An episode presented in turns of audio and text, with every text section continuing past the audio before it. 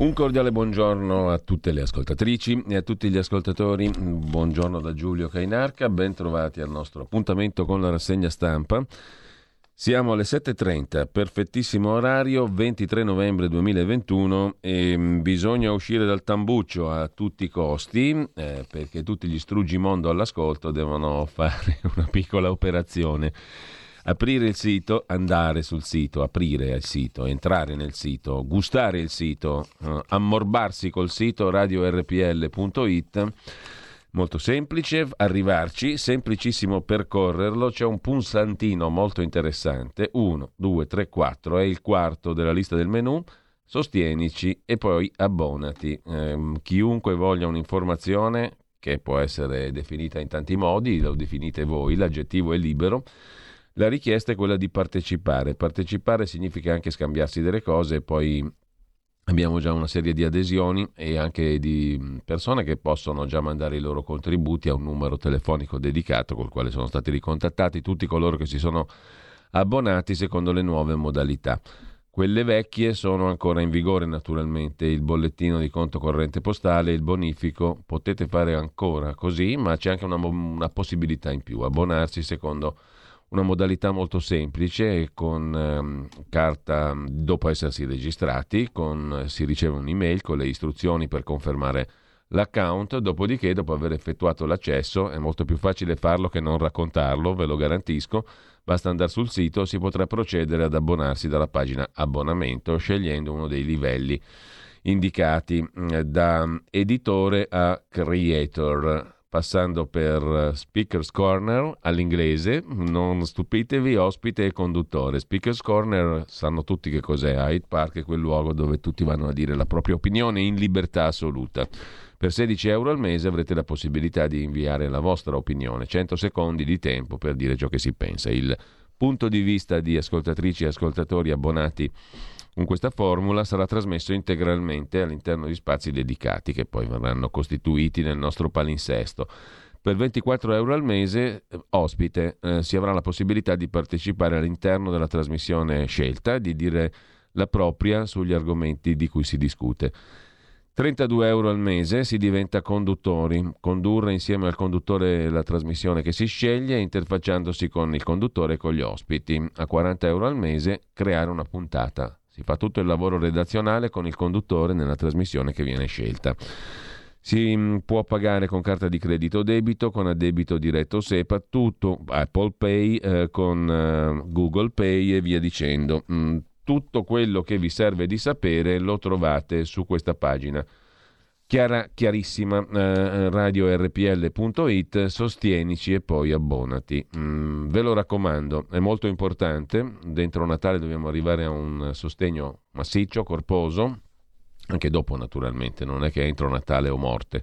Dobbiamo proseguire in questo progetto di partecipazione. Fateci più che un pensiero, date un'occhiata alla pagina, se vi convince, come sono certo che vi convincerà, potete sostenerci con le modalità che sono spiegate chiarissimamente sul nostro sito, lo ripeto, radiorpl.it, sostienici e poi abbonati oppure fai la donazione, perché c'è sempre il facoltosissimo di turno che vorrà darci 1 milione di euro in una botta sola, non è che ci fa schifo, anzi tutt'altro. Quindi fateci un giro sopra il sito, lo ripeto allo spasimo, per noi è molto molto importante in questa fase soprattutto. Qui non sto più scherzando, sono molto serio, quindi seriamente partecipate. Poi c'è anche da divertirsi, perché partecipare alla costruzione di una trasmissione o essere ospiti può essere molto divertente per tutti, è utile e anche, non solo divertente ma anche proprio utile. Allora andiamo al dunque e andiamo cioè alle notizie di oggi, si fa per dire il dunque. Comunque l'ANSA apre la sua prima pagina con il via libera alla terza dose 5 mesi dopo il ciclo primario, pubblicata la circolare del Ministero della Salute in Gazzetta Ufficiale, eseguita con vaccino mRNA per le categorie previste, la terza dose inclusi i vaccinati Janssen. In Bulgaria si schianta un autobus della Macedonia del Nord, un disastro incredibile, 45 morti, una super strage, l'incidente nella notte su un'autostrada a sud di Sofia.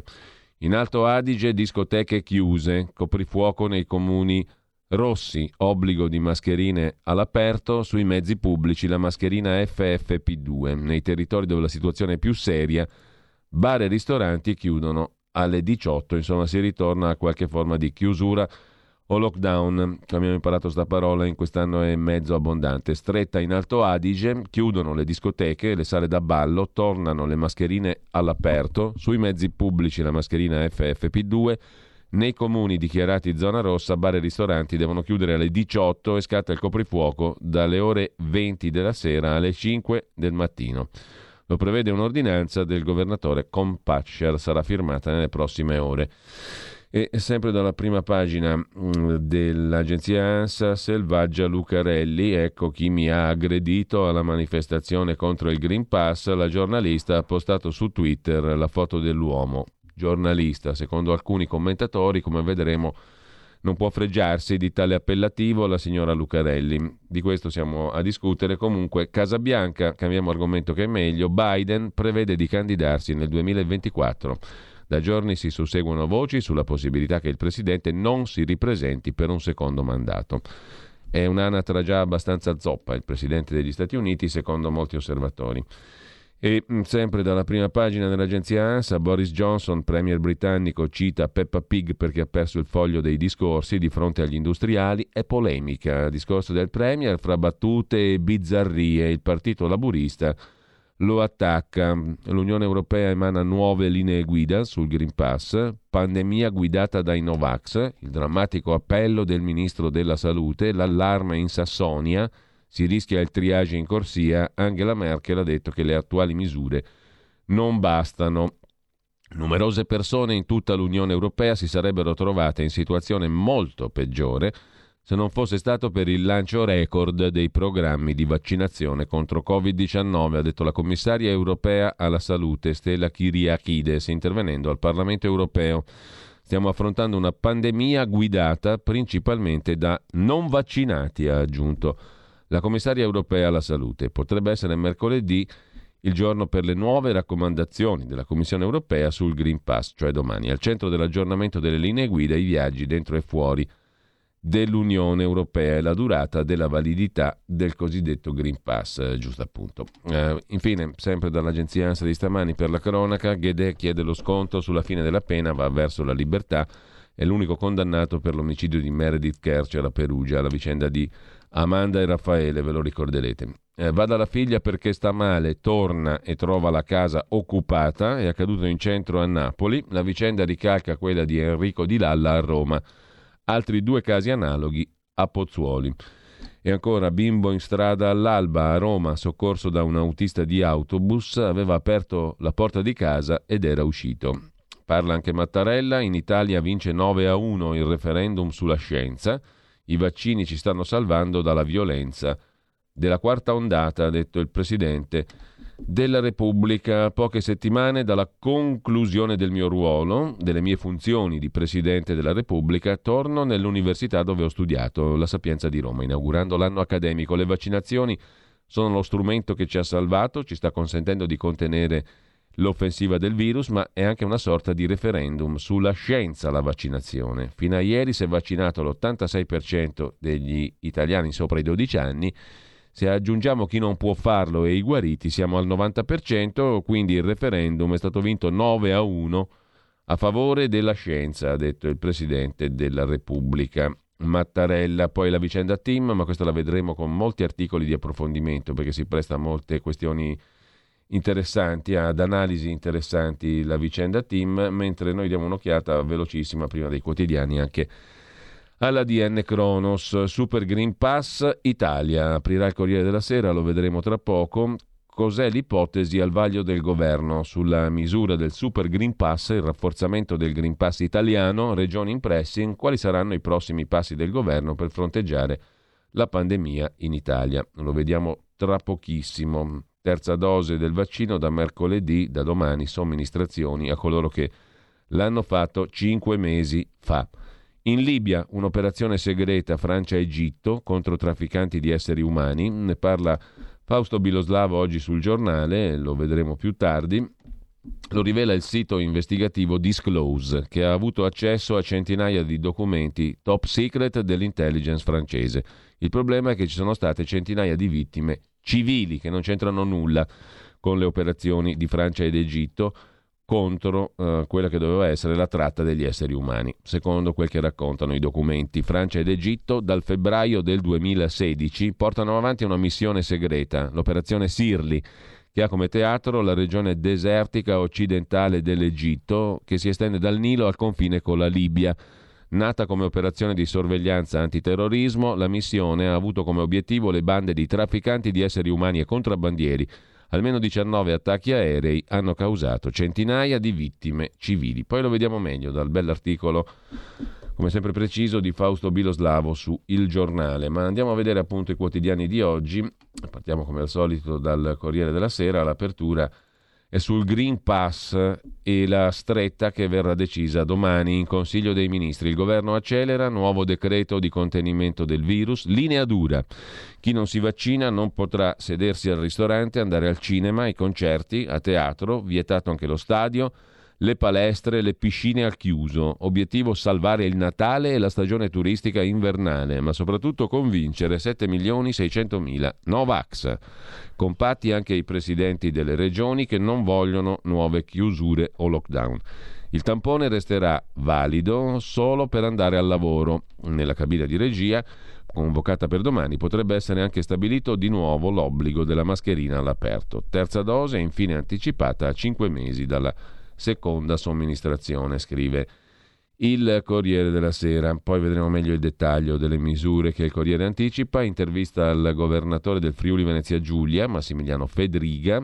Giusti i limiti diversificati, dice Fedriga, che è anche presidente della Conferenza delle Regioni. Su cosa è stata trovata l'intesa col governo? C'è condivisione, dice Fedriga, sugli obiettivi: tutelare la salute delle persone, dare certezze agli operatori economici, ora che siamo alle porte della stagione invernale.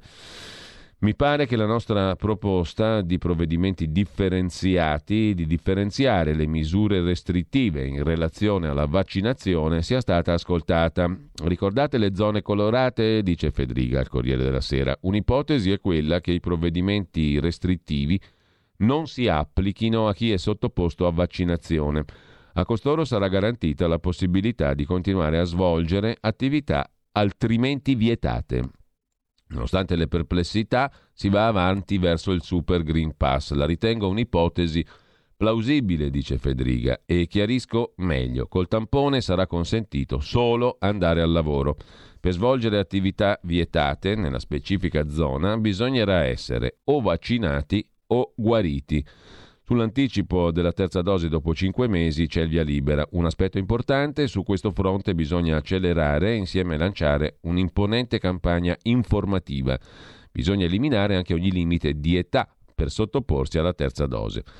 La presidente di Fratelli d'Italia Meloni contesta le nuove restrizioni, dice che stiamo andando verso un lockdown. Nel centrodestra non c'è posizione comune. Il dibattito è giusto, osserva Fedriga, ma ricordo a tutti che se non ci saranno interventi caldeggiati o concordati con le regioni, oggi a regole vigenti si andrebbe dritti alla chiusura per tutti. Sia ben chiaro, l'alternativa non è nessun vincolo, l'apertura per tutti, ma lo scenario di un anno fa. Ce lo siamo dimenticati? Fratelli d'Italia sostiene che col Green Pass si applica l'apartheid sanitaria. Non condivido per nulla questa posizione, obietta Fedriga. Non sono contento di parlare di Covid, Green Pass, vaccinazioni, ma qui dobbiamo affrontare un'emergenza che l'anno scorso vedeva gli ospedali pieni, le imprese ferme e gli hotel chiusi. Noi abbiamo il dovere di affrontare con responsabilità questa situazione, non possiamo fare finta di nulla. Matteo Salvini ieri ha incontrato Zaia e Fontana. Perché lei non c'era? Chiede il Corriere della Sera. Fedriga risponde così: ci siamo sentiti più volte nel corso della giornata, col segretario federale ci vediamo oggi, tutte le posizioni sono concordate con lui. Salvini aveva detto nei giorni scorsi che non voleva nuove restrizioni. Visto che con il governo avete sostenuto il Super Green Pass, avete ottenuto un via libera implicito? Ma il primo a non voler condizionare partiticamente le posizioni dei governatori è proprio il segretario, dice Fedriga. Stiamo lavorando tutti insieme per garantire la sicurezza e nel contempo le attività e il lavoro. In Inghilterra sono stati meno severi. Diciamo che si sono presi un bel rischio in estate, ne hanno pagato un caro prezzo in termini di contagi e vittime. Ora però hanno accelerato con la terza dose e i risultati si vedono. L'Italia ha fatto scuola, se vediamo quel che sta succedendo in Germania ed Austria, prosegue il governatore del Friuli Venezia Giulia. Noi ci siamo mossi prima degli altri. Questo ci permette oggi di adottare misure che non compromettano la libertà di chi si è vaccinato. Il clima sociale, sono molto preoccupato, conclude Fedriga, serve la responsabilità di tutti. Qui non è un governo o un sindaco che ci tira fuori dai guai. Ognuno deve fare la sua parte, assumendosi tutte le responsabilità. Trovo assurdo si facciano battaglie contro la vaccinazione. Temevo tensioni per la perdita di posti di lavoro, per la crisi economica e invece, anche grazie alle misure dei mesi scorsi, il paese si è ripreso. Mai mi sarei immaginato una protesta così autolesionistica contro l'unica arma, i vaccini, che ci può aiutare a tornare a vivere pienamente. Rispetto a un anno fa stiamo tenendo molto meglio, dobbiamo fare un ulteriore sforzo, dare il colpo di grazia finale alla pandemia, così Massimiliano Fedriga sul Corriere della Sera. Corriere che poi anticipa l'ipotesi della prossima decisione del governo, dal ristorante allo stadio, linea dura per i non vaccinati. Il Covid avanza in Europa, bussa alle porte degli italiani, Palazzo Chigi sta per varare un nuovo decreto destinato ad avere un forte impatto sulla vita delle persone, anticipa oggi il Corriere della Sera. Chi non si vaccina non potrà andare al ristorante, cinema, teatro, stadio, discoteca, sciare, palestre, piscine. Salvare il Natale, la stagione turistica e far vaccinare 7.600.000 no vax. Super Green Pass non si otterrà più con il tampone. Obbligo vaccinale per alcune categorie. La filosofia di fondo è scongiurare i nuovi lockdown. Cosa vuol dire Super Green Pass? Non si otterrà più con il tampone, ma solo col vaccino o con la guarigione dal Covid. Il nodo da sciogliere in Consiglio dei Ministri è se le nuove regole scatteranno quando una regione entra in zona gialla o arancione o se debbano valere per tutti anche in zona bianca. Restrizioni da subito, dice il presidente della Calabria Occhiuto. Poi mascherina all'aperto. Il governo potrebbe maturare l'idea di imporre il ritorno della mascherina all'aperto per tutti, lo ha proposto il governatore veneto Zaia. Quel che è deciso è l'anticipo della terza dose dopo 5 mesi dal completamento del ciclo vaccinale. Per quanto riguarda autobus e metro, le regioni e il ministro Speranza sono favorevoli al Green Pass per autobus e metropolitane, ma il ministro Giovannini non sarebbe convinto. Sul tavolo del governo il tema dei tamponi. Se passerà il Green Pass cosiddetto 2G alla tedesca, cioè concesso solo a vaccinati e guariti, i tamponi resteranno fondamentali per le persone che devono recarsi al lavoro. Nel governo però si discute dell'affidabilità dei test e anche della loro durata, che potrebbe scendere da 72 a 48 ore per i molecolari, da 48 a 24 per gli antigenici. Però non è del tutto scongiurata l'ipotesi di autobus e metro. Si vedrà. Questo anticipa il Corriere della Sera. Adesso andiamo velocemente alle altre questioni. Parla col Corriere anche la friulana Sandra Gallina. Ha assicurato lei i vaccini all'Unione Europea. Decisivi i vaccini, superati gli Stati Uniti, siamo meglio noi di loro, dice Gallina al Corriere della Sera. È l'italiana, friulana per la precisione, triestina, che ha dato i vaccini all'Unione Europea. Sandra Gallina guida la Direzione Generale Salute della Commissione Europea. Sempre dal Corriere della Sera, poi l'altra questione, Telecom che vola in borsa, freno all'offerta pubblica di acquisto da Salvini e Meloni, l'offerta del fondo americano KKR riaccende la speculazione in borsa, ieri i titoli di Telecom a Piazza Affari hanno guadagnato oltre il 30%, le azioni sono salite a 0,45 centesimi, più vicine agli 0,505 che il fondo americano è pronto a pagare in un'offerta pubblica sul 100% del capitale. No dei francesi di Vivendi, che sono azionisti forti in Telecom e ritengono la proposta insufficiente perché non rispecchia i valori reali. Sulla politica frenata di Salvini e Meloni, contrari al rischio di vendita a pezzi. Ora via i vertici, dicono i due leader del centrodestra. Negli Stati Uniti 5 vittime e 40 feriti nel Wisconsin, con il SUV contro la folla, strage alla parata di Natale. Darrell Brooks Jr., 39 anni, rapper filosofo, mette fra virgolette il Corriere della Sera, ammirava Malcolm X, collezionava arresti e condanne, già in carcere per abusi, libero da 2 giorni su cauzione, era in fuga col SUV. Dopo una rissa ha fatto appunto 5 vittime e 40 feriti. Non è terrorismo, scrive il Corriere della Sera. Intervista poi, tornando all'Italia, a Virginia Raggi, sindaca di Roma, ex sindaca, non contesto Conte, ma Di Battista va ascoltato. E poi la morte di Pantani, si riapre l'inchiesta sulla morte del ciclista avvenuta il 14 febbraio 2004. La procura di Rimini ha aperto un fascicolo contro ignoti per il reato di omicidio. La decisione dopo una relazione dell'antimafia che aveva ascoltato lo spacciatore e il pusher che riforniva il campione. 2 i commenti di primo piano sul Corriere della Sera. Aldo Cazzullo: un paese al bivio, da una parte un inverno tranquillo, col Covid sotto controllo, ospedali e terapie intensive che non si intasano, persone colpite da altre malattie non trascurate, scuole e locali pubblici aperti in attesa che l'avanzata della campagna vaccinale e l'arrivo della bella stagione migliorino il quadro, dall'altra parte il ritorno dell'incubo che abbiamo vissuto nel marzo 2020 e nell'inverno scorso. Siamo al bivio, scrive Aldo Cazzullo in prima pagina, scelte decisive contro il Covid, il paese al bivio. E l'altro argomento è quello posto da Federico Fubini, l'obiettivo del taglio delle tasse, domande prive di risposta. I partiti non dicono quali sarebbero le tasse, i prelievi da aumentare per far sì che lavoratori e imprese paghino meno e quali uscite dello Stato sarebbe possibile evitare o contenere. Si tagliano le tasse, ma come? Dove si recuperano gli introiti? Quali spese diminuire? Solita storia, diciamo così. Lasciamo con ciò la prima pagina del Corriere della Sera, andiamo a vedere anche le altre prime pagine, per esempio Repubblica. 2 le questioni messe in prima pagina stamani da Repubblica. La principale è il vaccino verso l'obbligo per agenti e professori, operazione straordinaria di controlli, PD e Forza Italia a favore, un sondaggio Ipsos secondo cui gli italiani sono divisi sui brevetti liberi. Parla anche il consulente del ministro della Salute Speranza, Ricciardi. La variante Delta Plus buca i tamponi rapidi, quindi i tamponi non servono. Il ministro tedesco Spahn ha detto: in primavera saremo immunizzati, guariti o morti. È una previsione abbastanza facile da fare, tutto sommato. Violenza sulle donne invece è l'altro tema di Repubblica in prima pagina, 89 vittime al giorno. Ogni giorno in Italia 89 donne vittime di reati di genere, commessi soprattutto da mariti e compagni nel 34% dei casi, o dagli ex e il 28% delle aggressioni.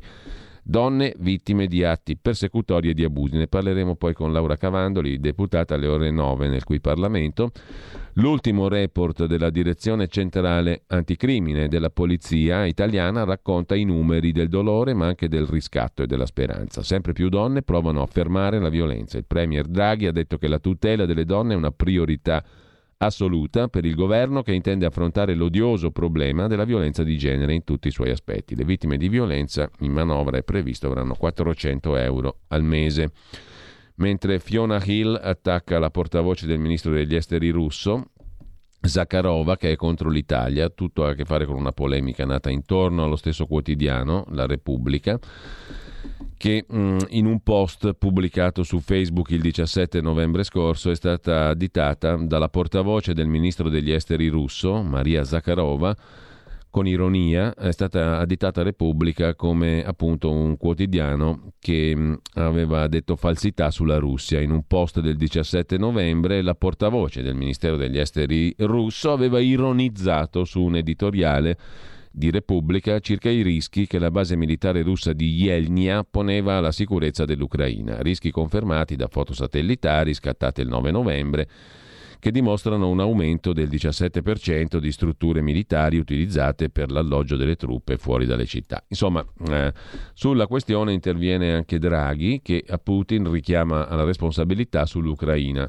Sull'attacco a Repubblica e scontro tra PD e 5 Stelle. Il presidente Grillino della Commissione Esteri si schiera con Mosca, il PD chiede di dimettersi al presidente della Commissione Esteri, appunto, della Camera. Interrogazione del PD a governo e Unione Europea. Una polemica tutta generata su Repubblica, da Repubblica per Repubblica, l'ironia nei confronti di Repubblica della portavoce del ministro degli esteri Maria Zakharova, apprezzabile ironia, diciamo così. Mentre sempre dalla prima pagina di Repubblica parla anche Brusaferro, Istituto Superiore di Sanità, la dose di vaccino ai bimbi è sicura e aiuta a fermare i contagi. Andiamo a vedere anche la prima pagina della Stampa di Torino, naturalmente anche tutte le altre prime pagine di oggi. La Stampa mette in primo piano due questioni. La prima ha a che fare con il suicidio assistito. Mario, nome di fantasia, usato per difendere la privacy di un malato tetraplegico, immobilizzato a letto da 10 anni. Il nome è stato usato per la prima volta sulle pagine di questo giornale, della Stampa di Torino, appunto, in calce a una lettera in cui Mario chiedeva alla politica di aiutarlo a vedere riconosciuto il suo diritto al suicidio assistito. Qualcosa si è mosso, Mario ha vinto la sua battaglia, è il primo malato in Italia a ottenere il via libera al suicidio assistito. Mario fa la storia, sì al suicidio assistito. Per il comitato etico è nelle condizioni previste dalla Corte Costituzionale da individuare le modalità di attuazione del suicidio assistito.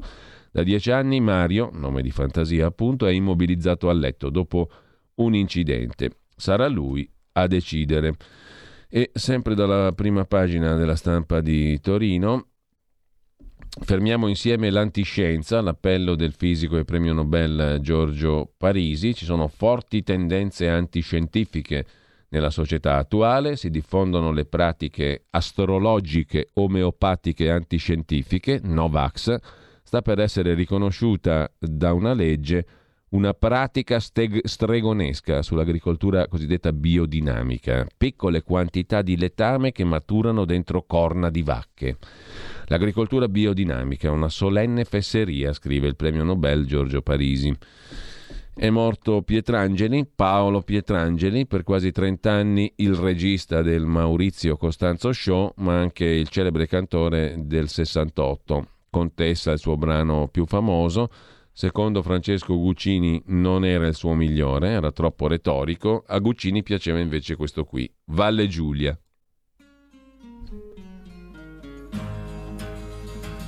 Piazza di Spagna, splendida giornata, traffico fermo, la città ingorgata, e quanta gente, quanta che ce n'era, cartelli in alto e tutti si gridava, e no alla scuola dei padroni, e via il governo di missioni.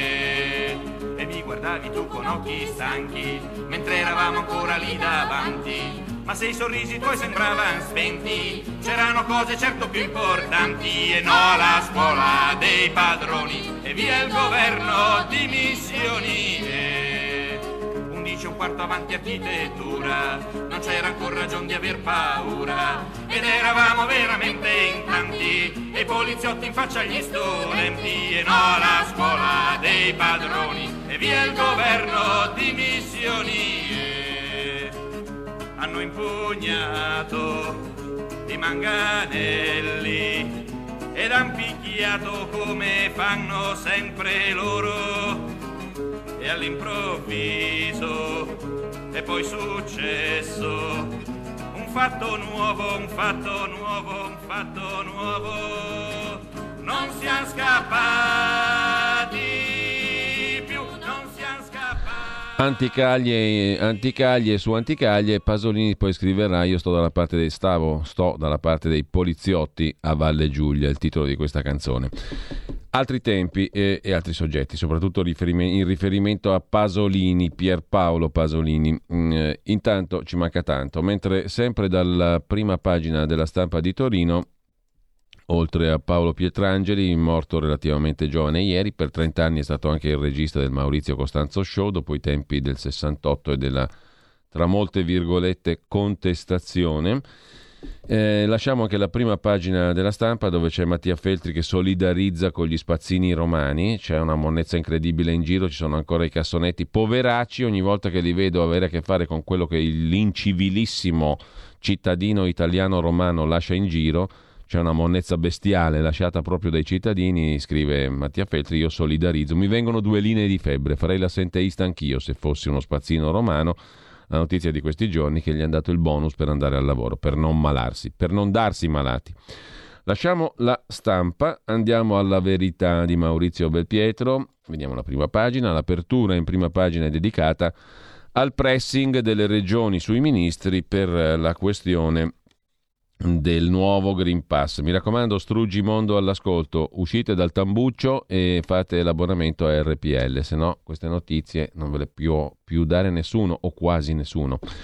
Quindi Struggimondo all'ascolto, usciamo tutti dal tambugio o tambuccio che dir si voglia e andiamo su radiorpl.it. La pagina giusta è quella, sostienici, poi abbonati. Facilissimo a farsi, è comodissimo ed economicissimo e democraticissimo e importantissimo, vitalissimo, fondamentalissimo per noi. I superlativi sono tutti voluti, necessari e non c'è la minima ombra di enfasi.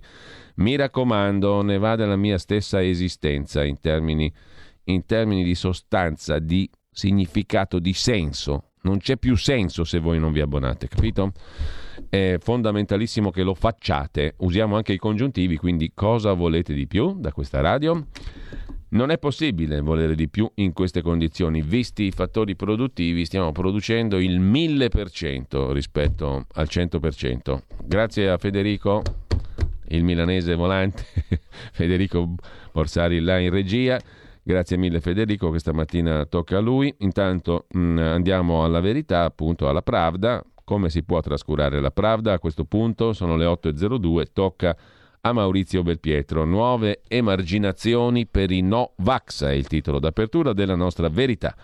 Ma un'altra via esiste e funziona. I casi di Gran Bretagna e Svezia che senza restrizioni se la passano meglio dei super vaccinati Portogallo e Irlanda andrebbero studiati e invece qui si cerca il capro espiatorio per coprire gli errori dei cosiddetti esperti. Speranza anticipa la terza dose, si fa dopo 5 mesi, ma cosa accade con il pass e con la terza dose? Commenta Maurizio Belpietro, ogni tanto è utile guardare fuori dai confini italiani ciò che accade all'estero, si riesce a capire meglio ciò che avviene a casa nostra. Parto dalla Gran Bretagna, fino a ieri dipinta come esempio di cosa non si deve fare contro la Covid. Sul sito del Corriere della Sera una corrispondenza stupita da Londra in cui si dava conto dell'incredulità con cui gli inglesi osservano ciò che accade in Europa. Prima gli asini erano gli inglesi, i quali, dopo aver abbandonato l'Unione Europea, sembravano in preda a una deriva autolesionista. Lenti nel decretare il lockdown, lasciano circolare il virus per settimane, riaprono tutto, aboliscono le mascherine, pazzi a non introdurre il Green Pass. Tutto ciò costa 144.000 morti e 10 milioni di contagiati su 67 milioni di abitanti. I morti sono tantissimi, ma l'Italia, che pure ha imposto lockdown e Green Pass, ha avuto 133.000 morti, 5 milioni di contagi. Facciamola breve, non ci salveranno gli arresti domiciliari ai renitenti, scrive Maurizio Belpietro. Nella vecchia Inghilterra ancora oggi ci si contagia più che da noi, ma i decessi spesso non sono molto diversi. Se il confronto tra Italia e Gran Bretagna in termini di vite umane fa forse pendere la bilancia a nostro favore, la comparazione che stupisce è quella tra Portogallo e Svezia. Portogallo super vaccinati, Svezia no. La Svezia sta meglio del Portogallo. Insomma, non ci salveranno i domiciliari. L'altro pezzo è quello di Daniele Capezzone, immunità naturale, rischi calcolati e ora Londra schiva l'ondata di panico, la rivincita del modello inglese. Le regioni invece italiane invocano il confino per i Novax. C'è Luciana Littizzetto in prima pagina sulla Verità. Dileggio, disprezzo sono le armi per rieducare gli eretici al verbo della pandemia. Servono anche i presunti comici di regime per ridicolizzare chiunque dissenta, scrive il vice direttore della Verità.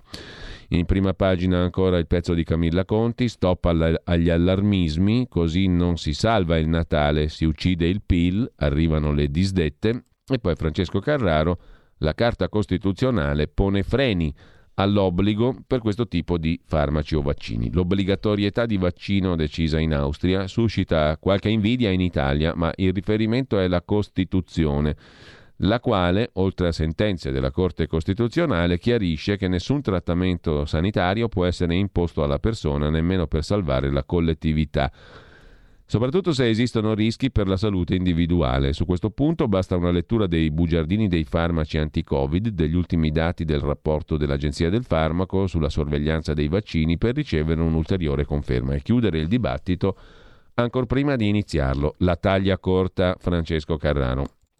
Poi c'è spazio per la vicenda TIM. Per il governo TIM parla già americano, lo vedremo dopo l'articolo di Claudio Antonelli e Gianluigi Baldini. Un'intervista di Giorgio Gandola al capogruppo della Lega al Senato, Massimiliano Romeo, che non sta con i suoi governatori. È sbagliato discriminare, dice Romeo, guerra assurda tra vaccinati e no.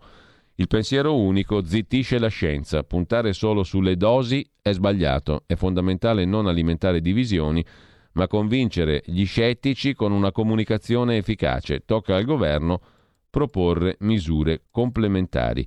La guerra fra vaccinati e non vaccinati è assurda e controproducente, dice Massimiliano Romeo, capogruppo dei senatori della Lega. Brianzolo di Monza, poco avvezzo ai bizantinismi, scrive La Verità. Romeo osserva l'orizzonte politico e non si sottrae alle domande. Il suo intervento contro il Green Pass per i lavoratori risuona ancora nell'aula del Senato. Ho fatto l'intervento a titolo personale, dice Romeo. Anche Salvini aveva sottolineato l'importanza della libertà di opinione sul Green Pass. La guerra vaccinati non vaccinati non è nell'interesse del Paese. I primi sono in quota bulgara, 85% degli italiani. Ho perplessità. Le contrapposizioni non affievoliscono le differenze, ma le incrementano. I governatori, come Fedriga, spingono per un Green Pass più invasivo. Li capisco, da quasi 2 anni sono in trincea con sforzi sovrumani, ma siamo sicuri che la quarta ondata non dipenda anche da fattori diversi dai non vaccinati? Il governo deve valutare in modo approfondito e proporre misure complementari al vaccino, se no si moltiplicano le manifestazioni degli scettici e i contagi. Ho 50 anni, dice Romeo alla Verità, sono vaccinato, credo nell'efficacia del siero per proteggere dalle forme gravi, ma puntare solo sulle dosi è sbagliato. Sono favorevole a potenziare il tracciamento, terapie precoci, sviluppare le monoclonali, installare macchinari di purificazione dell'aria. D'inverno al chiuso il virus circola di più, servono investimenti su macchinari ionizzanti a scuola, sui mezzi pubblici, negli uffici. Presenteremo un emendamento, si fanno super bonus su tutto, perché non su strumenti di supporto al vaccino per affievolire la pandemia? Quanto al Green Pass per i soli vaccinati, sono perplesso, lo ribadisco, è fondamentale non alimentare divisioni, ma convincere gli scettici con una comunicazione efficace. Il pensiero unico imbavaglia la scienza.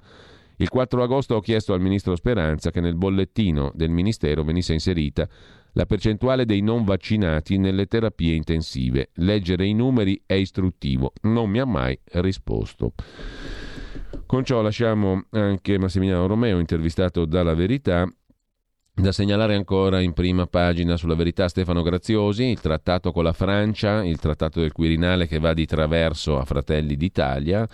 Siamo stati tenuti all'oscuro, dice Giorgia Meloni, la Lega più possibilista sull'intesa con la Francia, perché serve una sponda mediterranea contro i falchi dell'austerità dei paesi nordici. Fratelli d'Italia più bellicosa boccia la scarsa trasparenza del trattato del Quirinale. E sempre dalla Verità chiudiamo con Emanuele Gambini, metteranno la pubblicità pure nei nostri sogni, gli esperti di marketing che diventano hacker, già fatti i primi test, gli hacker dei sogni sono pronti a farci dormire cullati dalla pubblicità, vai a dormire e ti vedi lo spot nel sogno, bellissimo.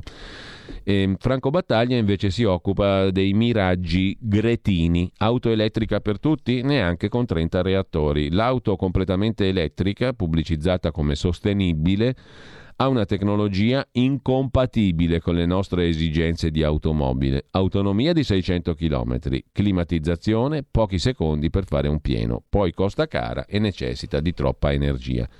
Un'auto completamente elettrica neanche con 30 reattori nucleari. Intanto Biden di nuovo alle corde, scrive ancora Stefano Graziosi, rivelazione del New York Times, suo figlio aiuta i cinesi, nuova rivelazione, conflitto di interessi del figlio del presidente Hunter Biden con la Cina, avrebbe agevolato il passaggio di una miniera di cobalto da una società statunitense a una società cinese, racconta poi in dettaglio Stefano Graziosi a pagina 15 della Verità. Aiutò un'azienda cinese contro gli Stati Uniti, Biden rischia per gli affari di suo figlio. Nel 2016 il figlio di Biden era all'epoca vicepresidente di Obama, il figlio di Biden mediò la cessione di una miniera di cobalto, minerale raro cruciale per l'economia americana. Se ora anche il New York Times picchia sui rapporti con la Cina, è un brutto segno per Joe Biden, scrive Stefano Graziosi. Prima di vedere le altre prime pagine, adesso andiamo a vedere anche Libero, il quotidiano. Adesso ci arriviamo.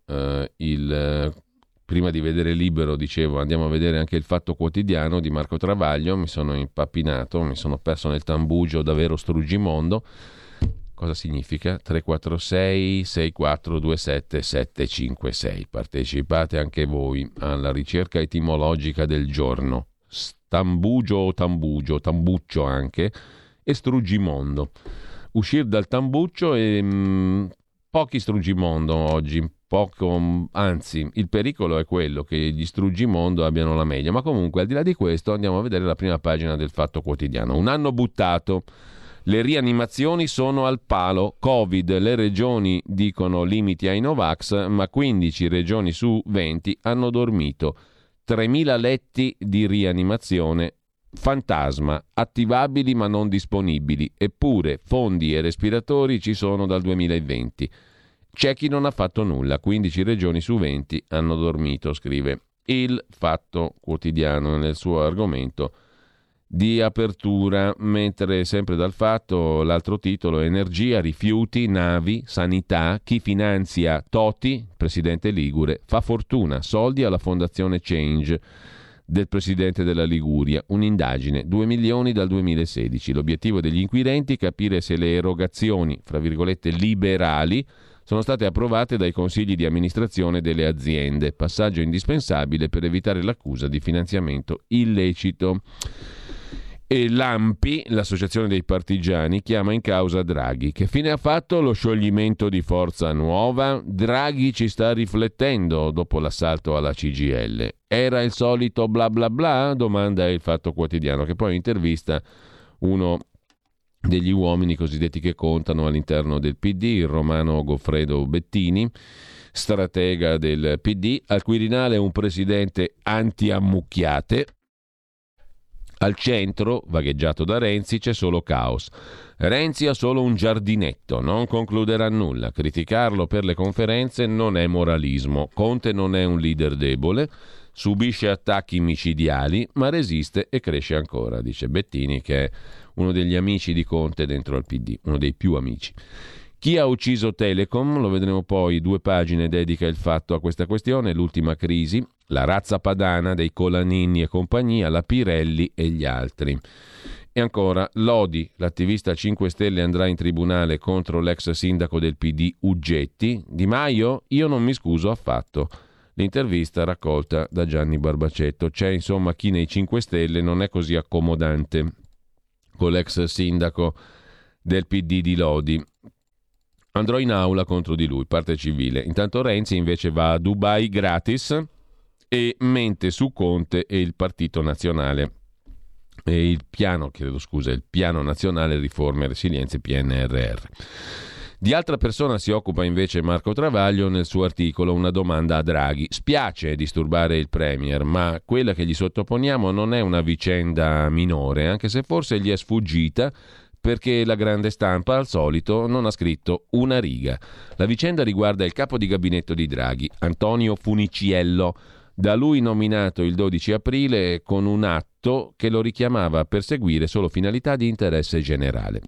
Draghi allora non poteva sapere ciò che è emerso dall'inchiesta Open, la fondazione di Renzi, in cui Funiciello è ripetutamente citato nelle sue precedenti vesti di super renziano e capo di gabinetto del premier Paolo Gentiloni, prossimo presidente della Repubblica. Gentiloni, segnatevelo, o Cartabia, forse, non si sa, comunque Gentiloni.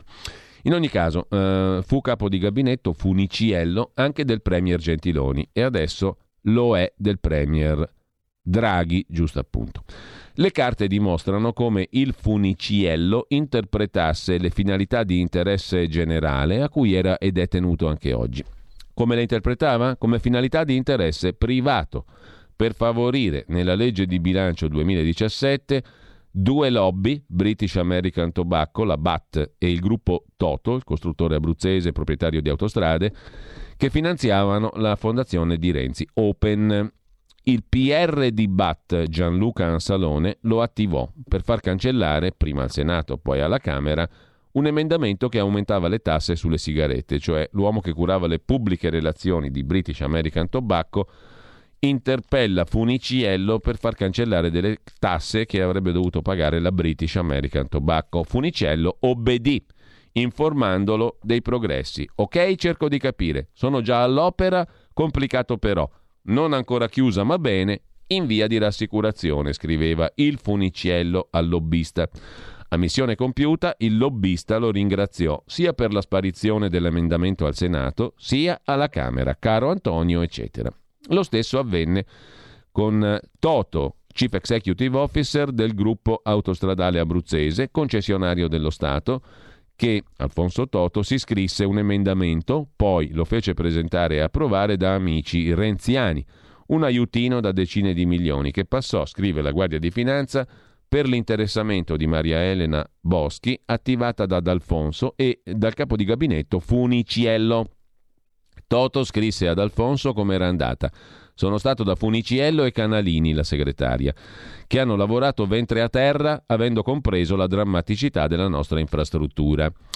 Essendo ben nota la sua correttezza, conclude Marco Travaglio, siamo certi che mai Draghi, se avesse saputo queste cose quando un amico, Gentiloni, gli segnalò Funiciello, l'avrebbe scelto come capo di gabinetto. Ma ora le sa e il fatto gli domanda se quelle marchette siano compatibili con le finalità di interesse generale che gli aveva prescritto. Per ruoli e condotte meno rilevanti ha già meritoriamente rimosso o degradato personaggi imbarazzanti come Durigon, Tabacci, Farina, De Pasquale. Quando farà qualcosa su Funiciello?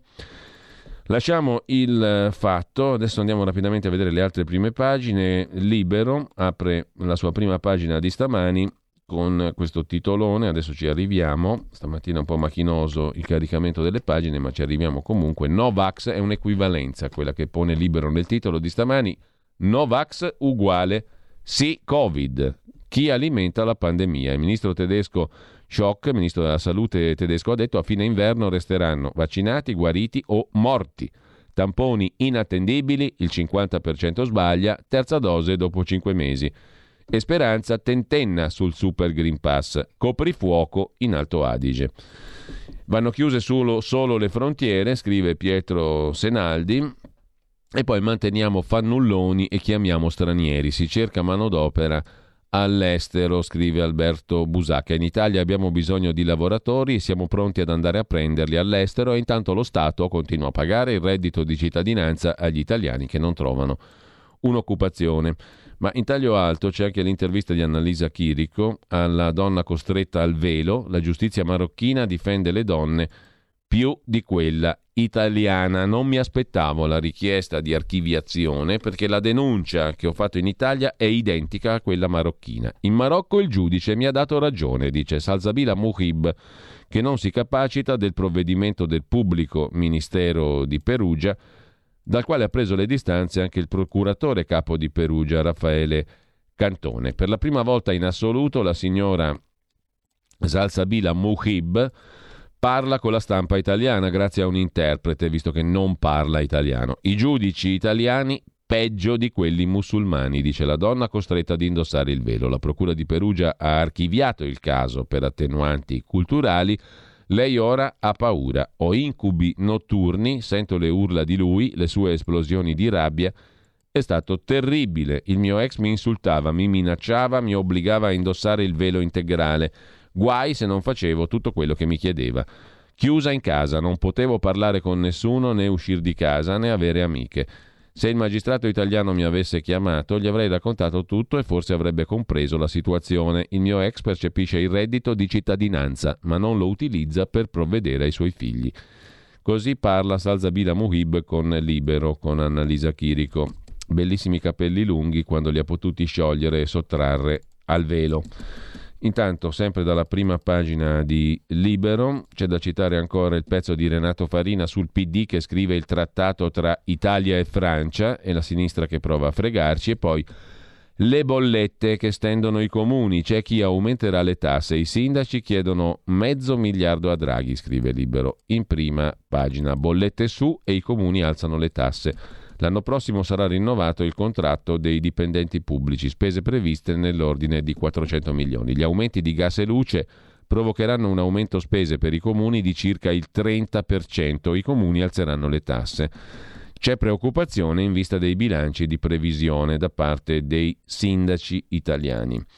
Chiude la prima pagina di Libero l'OPA su Telecom che non scalda. Aria di rilancio, partiti disorientati, ma anche qui poi vedremo il commento di Sandro Iacometti. Lo scetticismo di Filippo Facci, per usare un eufemismo, su Selvaggia Lucarelli, che fa di se stessa la notizia, è andata a cercarsela in mezzo ai Novax per diventare ella stessa la notizia. La notizia sono io. Con ciò lasciamo anche la prima pagina di Libero. Andiamo a vedere anche la prima pagina del Tempo di Roma, il Tempo di Franco Bechis, che apre con la vicenda Telecom. Poi dedichiamo un focus tra qualche minuto alla vicenda Telecom. La guerra dei telefoni. Non è così amichevole la scalata degli americani di KKR a TIM.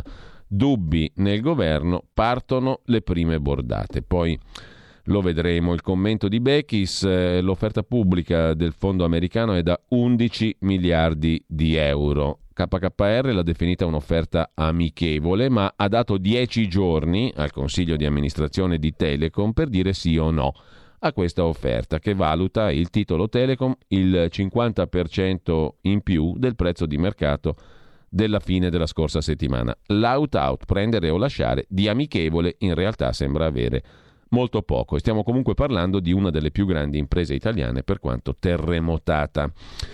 Tra gli altri titoli di prima pagina del Tempo di Roma, pugno duro in Germania, tutti vaccinati o morti, ha detto il ministro della salute tedesco Jens Spahn, e poi siluro tedesco a Super Mario contro l'operazione Telecom. Questo però lo vediamo dopo, perché sono due pagine interessanti sul Tempo di Roma a proposito della vicenda Telecom. KKR mette le ali a Telecom in borsa, ma un siluro arriva dalla Germania a Draghi. In che senso? Dal sito politico.eu è partito un duro attacco a Mario Draghi qualche ora dopo l'offerta su Telecom. L'attacco suona così: Draghi sta instaurando una dittatura. Draghistan, l'appellativo con il quale il pezzo giornalistico tedesco descrive il mutamento della democrazia che Draghi avrebbe avviato. Dopo averlo incensato come salvatore del paese, l'editore tedesco, strana giravolta, ha cambiato radicalmente idea sul premier italiano. La testata online è di Axel Springer e il socio di maggioranza è proprio il fondo KKR americano. Quasi un avviso a Palazzo Chigi a non rompere le scatole, a non mettersi di traverso sull'operazione Telecom.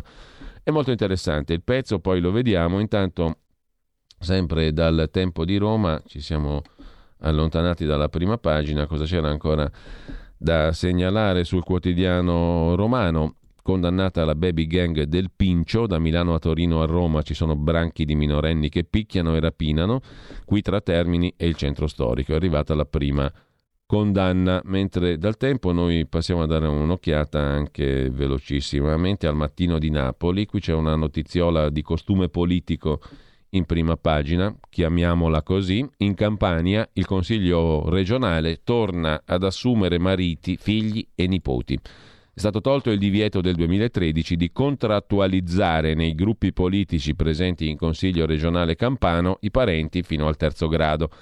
Via agli stop ai paletti per i contratti ai parenti nel Consiglio regionale della Campania. Teniamo famiglia. Si ritorna al passato con l'abrogazione di fatto della norma del 2013. L'intesa riguarda sia la maggioranza che la minoranza. Sono tutti d'accordo, direbbe il qualunquista. Intanto lasciamo il mattino, andiamo a vedere Il Giorno, La Nazione, Il Resto del Carlino, il quotidiano nazionale. L'apertura è sulla questione della terza dose urgente, si anticipa a 5 mesi dalla seconda, duello coi governatori, super Green Pass, il ministro Speranza punta sui richiami, il sistema vaccinale funziona a macchia di leopardo, in alcune regioni ci si può prenotare soltanto allo scadere dei 6 mesi, così l'appuntamento slitta oltre la copertura vaccinale. Dal Giorno passiamo al Giornale di Augusto Minzolini, prima pagina che si apre con il titolo su 2 righe, no vax all'angolo per salvare il Natale, siamo tutti più buoni, stretta in arrivo, regioni e governo, terze dosi in anticipo e più libertà ai vaccinati, è la richiesta comune di regioni e governo, terze dosi prima e libertà maggiore per i vaccinati, libertà minore per i non vaccinati, pass ai bimbi, test rapidi e scontro. Positivo anche il premier francese. Il premier francese è positivo alla Covid, alla SARS-CoV-2 anzi. Intanto l'asterisco politicamente corretto, lo SCHVA, S-C-H-V-A, entra a scuola, una scuola torinese, il liceo Cavour, e la distruggerà, scrive Luigi Mascheroni. Tutti con Peng, la tennista cinese, ma se il Me Too scoppia in Cina, indigna di meno, scrive Vittorio Macioce. E poi c'è il tema affrontato da Luca Fazzo dei soldi al Movimento 5 Stelle dal Venezuela. Dateci lo 007, chiede il Venezuela. Maduro vuole estradare la gola profonda che inguaia i grillini. Hugo Carvajal, detto El Poglio, l'alto dirigente dei servizi segreti venezuelani, personaggio chiave dell'inchiesta sui finanziamenti venezuelani al Movimento 5 Stelle, è indagato nell'operazione Constitución in concorso con un generale. Arriva da alte fonti della magistratura venezuelana la conferma che il paese sudamericano vuole silenziare l'ex 007, scrive Luca Fazzo in prima pagina. La mossa del Venezuela per silenziare Carvajal sui soldi finiti ai grillini. Maduro ha chiesto alla Spagna l'estradizione dell'ex 007. Se la otterrà, addio rivelazioni, scrive Il Giornale in prima pagina. Addio a Pietrangeli, cantore folk, la sua canzone, la sua Contessa, era un inno all'odio sociale, scrive Antonio Lodetti in prima pagina sul Giornale. Dal Giornale passiamo a vedere anche Il Foglio di Giuliano Ferrara e Claudio Cerasa. È Ferrara entusiasta della candidatura di Berlusconi al Quirinale. Anche per un draghista forsennato come me, la campagna presidenziale di Berlusconi è fantastica. Elogio di Berlusconi a caccia di voti per il Quirinale. Sereno e senza paura. Missione difficile, ma chissà, scrive Giuliano Ferrara. Mentre si dedica all'offerta pubblica su Telecom, il direttore Claudio Cerasa, la grande epoca dei capitali coraggiosi, più mercato, meno politica. La possibile offerta pubblica OPA su TIM è una rivoluzione culturale per l'Italia. A seguire l'articolo di Stefano Cingolani, Soldi e potere, la rivincita di Bolloré da nemico ad alleato, strano asse tra Vivendi e Draghi per il futuro di Telecom. Terzo articolo su Telecom, la geopolitica, l'attivismo dell'ambasciatore americano, le cure di Giorgetti e PD per il fondo KKR, superpoteri con gli Stati Uniti, da esercitare contro gli Stati Uniti, tutti i dubbi. Bisogna vendere tutto, grazie, scrive ancora Il Foglio.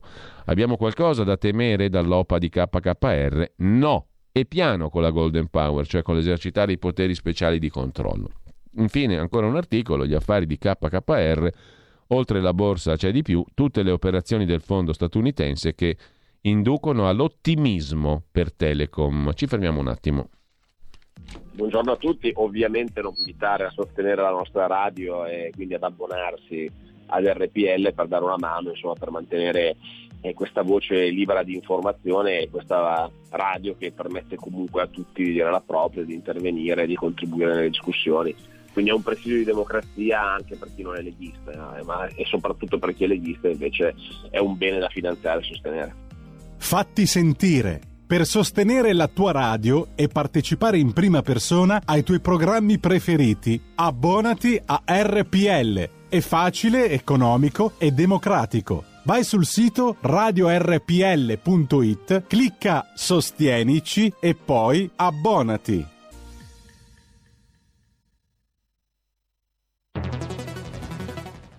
Hai sentito? Le radio italiane si mettono insieme per amore. Per amore della radio. Una grande storia meritava uno straordinario futuro. Nasce l'app Radio Player Italia. 140 stazioni in una sola rete. Scegli la tua preferita e ascolta il suono perfetto del digitale. Gratis, senza registrazione, senza interruzioni. Compatibile con tutti i device. Naviga, esplora e scopri l'universo dell'audio. Ti sorprenderà. Scarica Radio Player Italia. Il futuro batte con la radio nel cuore. Anche RPL è disponibile su Radio Player Italia.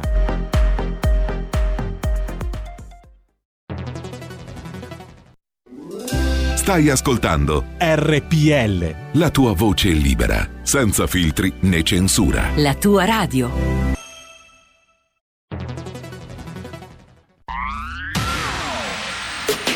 La radio si modifica, semplifica, da Plus la musica purifica. Dove vuoi, con chi vuoi, rilassati e vai, la Digital Radio non ti molla mai. Mi abbandono in questo viaggio, digitalizzo la frequenza con il suono che è uno spasso. Se penso a prima non ci credo, yo. Da Plus è la svolta, qui lo dico e qui lo spiego. Digital Radio, il suono perfetto. DAB Plus. Anche RPL, la tua radio, è in Digital Radio. Dal 1849 Brescia è la Leonessa d'Italia, perché Brescia, i bresciani e le aziende bresciane non mollano mai. La Sargom di Rodengo Saiano, brescianissima, è sempre più forte per vendere, lavorare e trasformare articoli gomma plastica tecnico-industriali. Alla Sargom potete inoltre trovare tubi gomma e plastica per aspirazione mandata aria, acqua, acidi, solventi e abrasivi, le cui caratteristiche e schede tecniche sono nel sito www.sargom.it. Grazie Brescia, da Sargom, Rodengo Saiano, Brescia. Porta con te ovunque RPL, la tua radio. Scarica l'applicazione per smartphone o tablet dal tuo store o dal sito radiorpl.it. Cosa aspetti?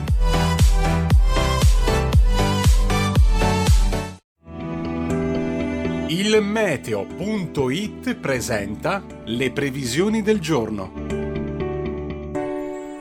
Non cessa l'instabilità sul nostro paese, ancora alle prese, almeno in buona parte, da un tempo dinamico, con diverse occasioni per piogge. Nella prima parte della giornata il maggior rischio di precipitazioni sarà a carico dei settori nord-occidentali, del centro e localmente delle due isole maggiori, mentre andrà meglio altrove, anche con discreto soleggiamento. Nel pomeriggio la situazione non è destinata a cambiare di molto, anche se sul Triveneto i cieli potrebbero addirittura risultare sereni.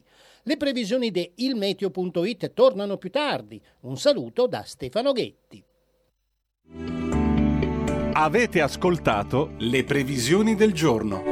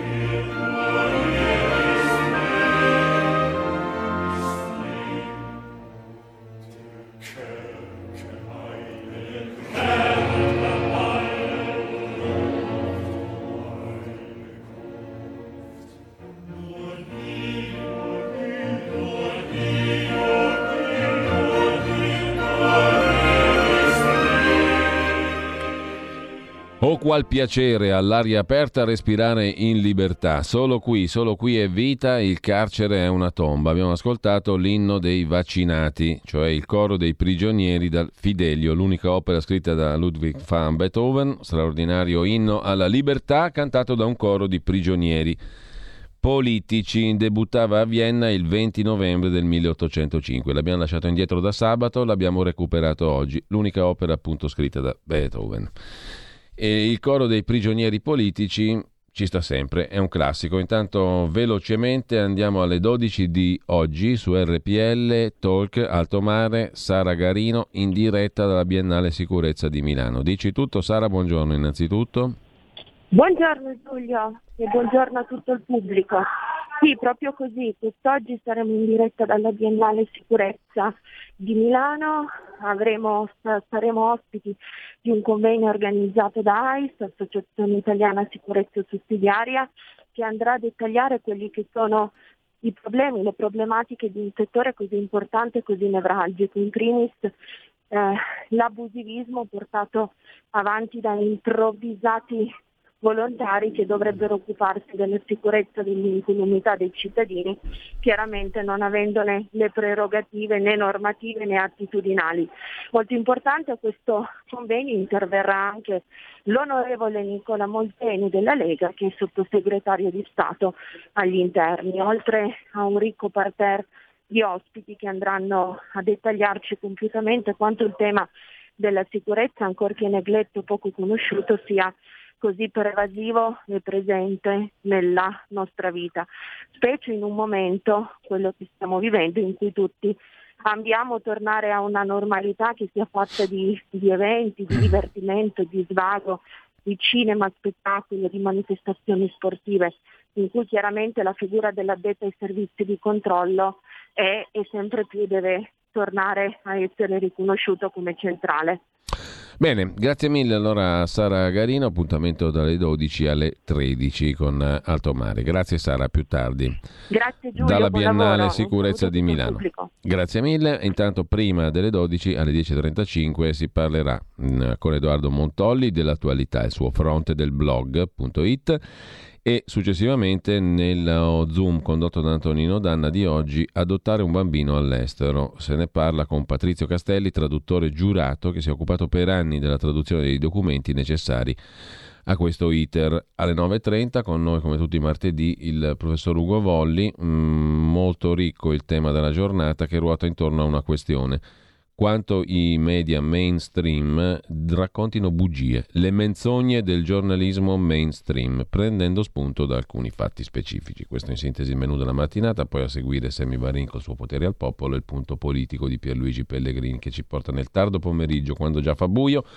Ma prima radiorpl.it, andate sul sito e abbonatevi, fate la vostra offerta di abbonamento e di partecipazione in un mutuo reciproco scambio tra la radio e tutte le ascoltatrici e gli ascoltatori che vorranno sostenere la radio medesima.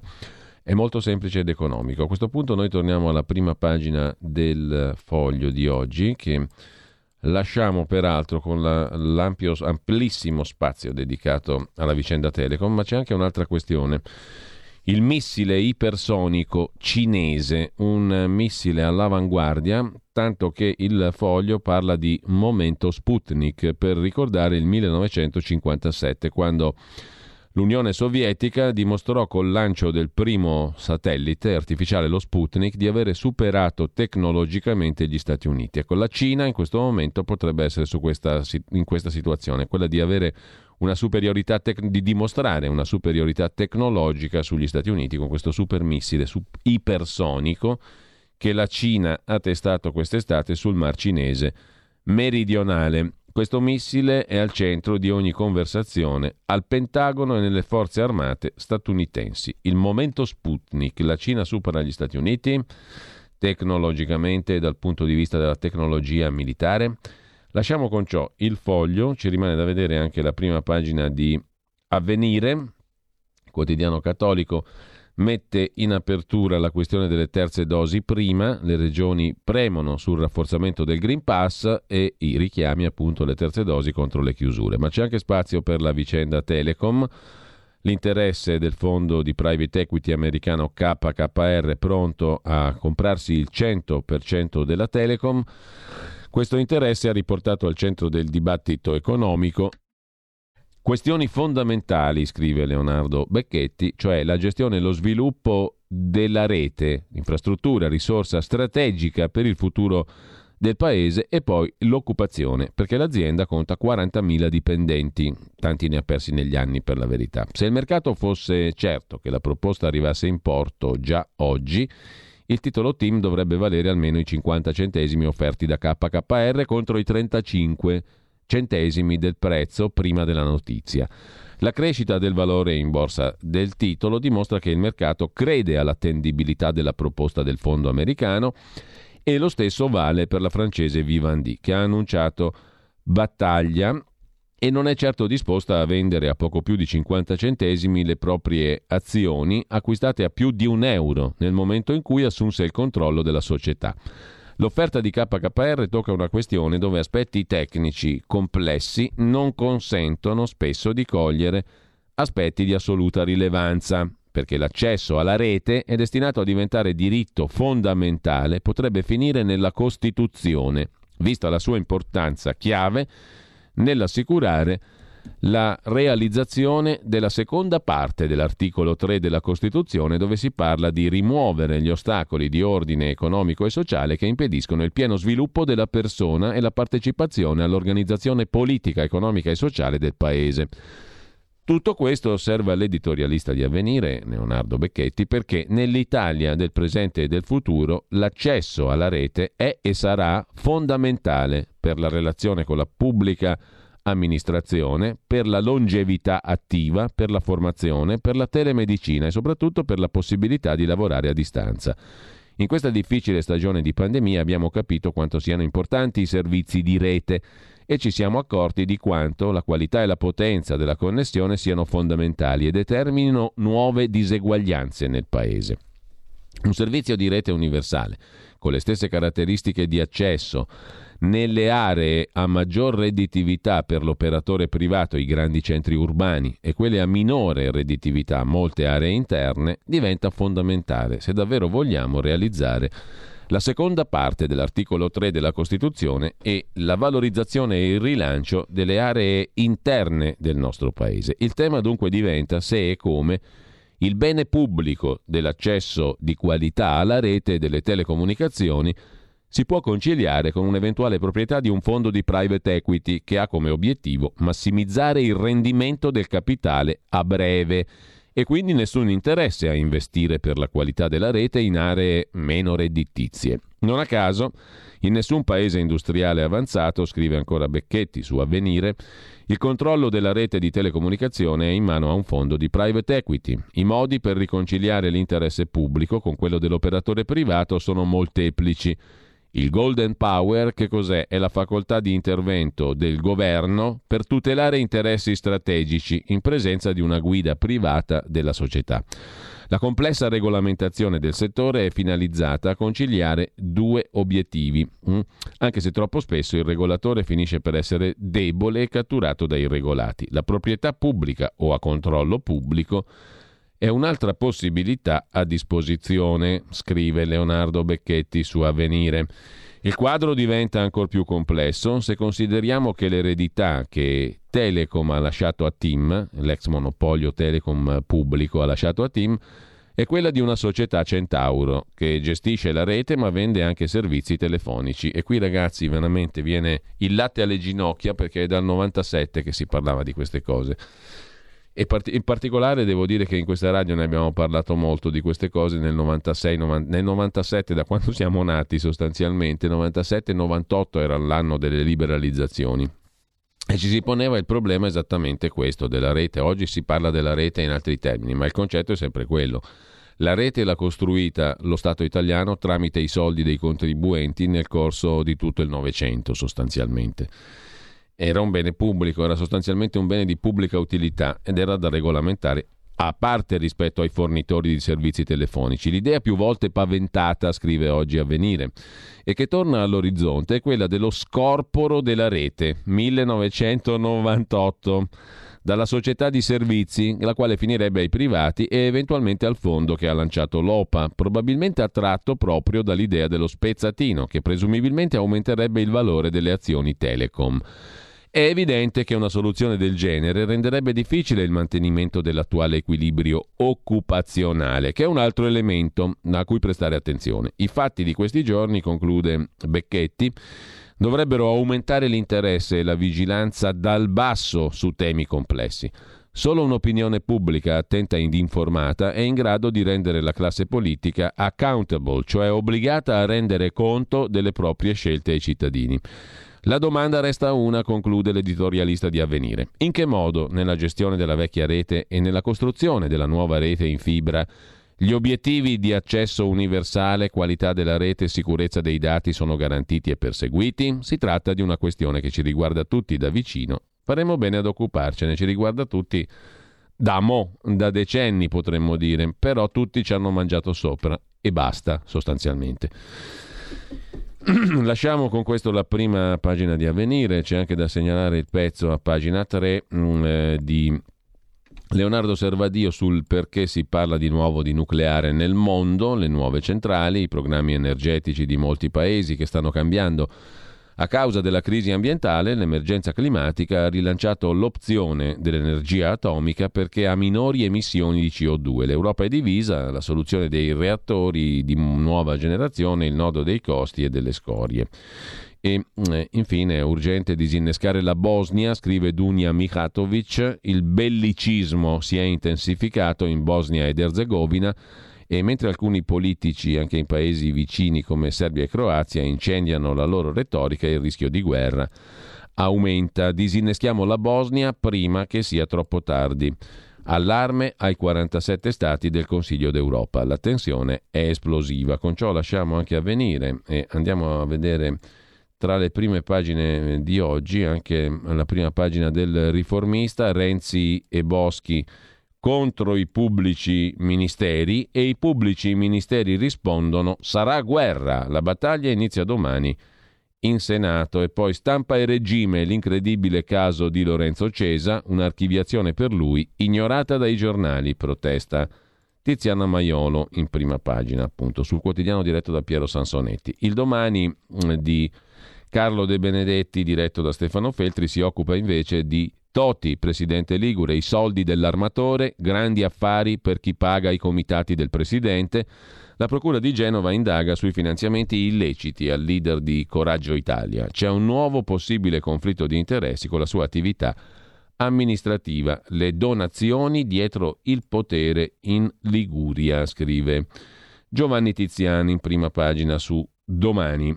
Chiudiamo con il Manifesto, il quotidiano comunista. Due, come sempre, gli argomenti: no vax, no party, è il titolo d'apertura. Le regioni incalzano e sul Super Green Pass si accelera. Attività sportive, culturali, ricreative solo per vaccinati o guariti, non tamponati. Giovedì Consiglio dei Ministri. Il ministro Speranza parla di richiamo booster a 5 mesi dal primo ciclo. Ma sui piani del governo pesa la disponibilità delle dosi e la logistica della nuova campagna.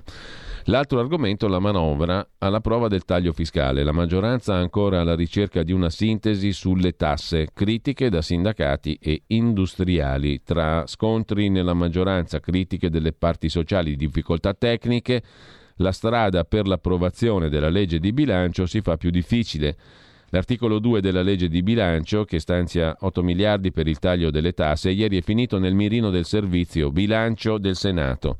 Il testo rappresenta, scrive l'organismo tecnico del Senato, un'inversione del corretto ordine secondo il quale prima si stabiliscono le misure e poi il loro onere. I tecnici del Senato sottolineano che al momento le norme non esistono a dispetto delle coperture. Sul merito del taglio fiscale il tavolo della maggioranza non ha ancora trovato una soluzione. Insomma, si discute ancora di che cosa debba essere, quanto debba essere il taglio fiscale. Con ciò abbiamo visto praticamente le prime pagine. Adesso vi segnalo sul Corriere della Sera di oggi, per quanto nel dorso milanese e lombardo, un'intervista al professor Remuzzi dell'Istituto Mario Negri di Bergamo, 72 anni, è direttore Giuseppe Remuzzi dell'Istituto di Ricerche Farmacologiche Mario Negri.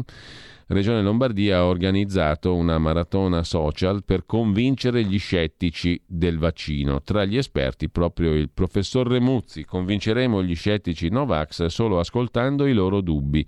È inutile alzare i toni. Il clima è pessimo. In TV sono tornati i talk show Covid, risse dopo risse, c'è sempre almeno uno che difende i vaccini, dice che sono necessari, l'altro che gli dà contro, si ragiona e si litiga. Con l'aggravante, dice il professor Remuzzi, che la gente a casa non distingue il personaggio televisivo dallo scienziato. Il problema è proprio questo: chi ha un dubbio rischia di uscirne con due e andare nel panico. Quel genere di informazione non è un buon servizio. In questo momento serve ascoltare prima di poter vendere delle certezze, dice il professor Remuzzi. Sono convinto che la setta degli irriducibili sia molto più ridotta di quel che sembra. Ho conosciuto una signora, marito e figlia in rianimazione, sorella morta di Covid. Preferisce non vaccinarsi, ha paura.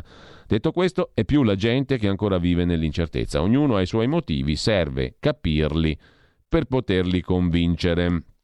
La ripartenza dei contagi, la quarta ondata, oltre alle terze dosi, bisogna allargare chi non ha ancora fatto la prima. Vogliamo dare un'informazione chiara, corretta, scientifica, dice Remuzzi. Un format che in Israele ha funzionato e in Lombardia sperimentiamo per primi. Ognuno risponderà dei temi che conosce meglio. La Regione Lombardia che cosa ha fatto con Remuzzi, con Alberto Mantovani, con il direttore del primario di malattie infettive del Policlinico Andrea Gori e il docente di patologia della statale Sergio Abrignani.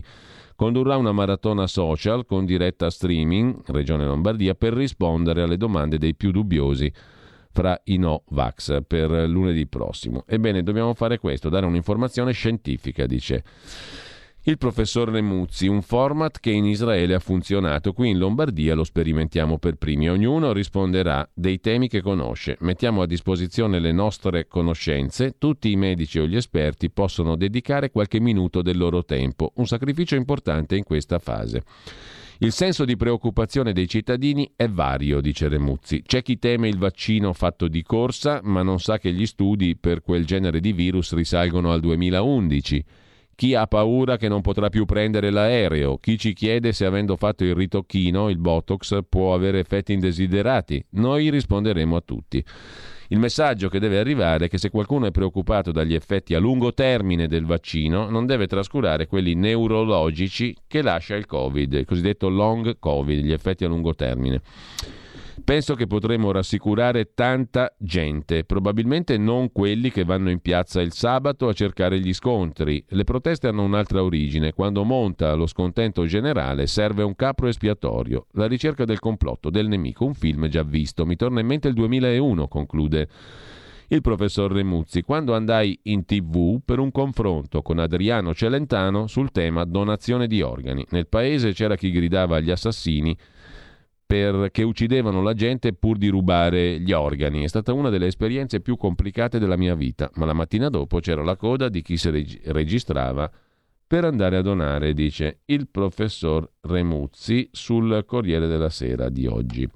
Dal Corriere andiamo invece a Repubblica, qui c'è un altro tema del quale parleremo tra poco con Laura Cavandoli, deputata, violenza sulle donne, 89 casi al giorno, e anche il premier Draghi ha detto bisogna aiutare subito, è un crimine odioso, già 109 femminicidi, aumento dell'8% rispetto al 2020, cresce il numero delle vittime però che denunciano abusi e vessazioni, i dati della direzione anticrimine della polizia. È una priorità assoluta del governo sostenere le donne che soffrono a causa degli uomini, ha detto il presidente del Consiglio Draghi. Roia, giudice Fabio Roia, presidente vicario del Tribunale di Milano e componente dell'Osservatorio Violenza contro le donne, intervistato da Repubblica, dice sempre più giovani i maschi che uccidono, il rispetto si studi a scuola. L'incremento tra i 18 e 35 anni di violenza da parte dell'uomo contro la donna è figlio della cultura patriarcale, in classe una materia ad hoc. E Repubblica ricorda anche il segnale internazionale di richiesta di aiuto. Palmo verso la fotocamera, mettere il pollice all'interno, poi chiuderlo, all'interno del palmo. È un segnale di aiuto che pare aver salvato persone e donne in difficoltà. Chiamate al numero 1522 antiviolenza, un numero al quale hanno chiamato nel 2020 il 79% di persone, di donne in più rispetto al 2019.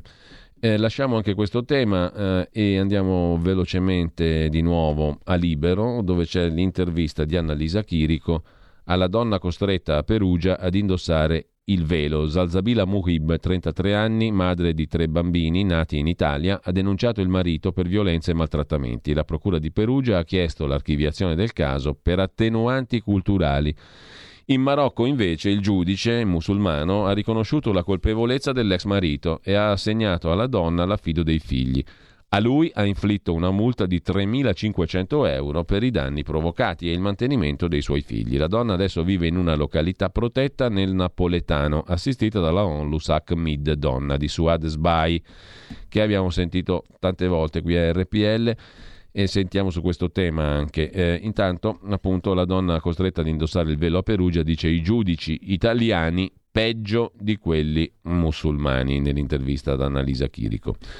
Prima di andare al capitolo Telecom vi segnalo anche Fausto Biloslavo sul Giornale. Da conto Biloslavo dell'operazione segreta di Francia ed Egitto ai confini con la Libia, dove sono stati uccisi centinaia di civili innocenti. Sono stati svelati documenti segreti classificati dal 2016, attività militari congiunte Francia-Egitto, crimini di Stato. Hollande e Macron sapevano. Le forze transalpine in 3 anni avrebbero preso parte a 19 bombardamenti. L'obiettivo era mettere in sicurezza 1.200 chilometri di frontiera con la Libia a rischio, individuare i terroristi che dalla Libia cercavano di penetrare in Egitto. Risultato, i servizi segreti francesi segnalavano mezzi e colonne sospette di contrabbandieri e trafficanti di uomini che poco o niente avevano a che fare con l'ISIS o Al-Qaeda, ma diventavano bersaglio dei caccia egiziani.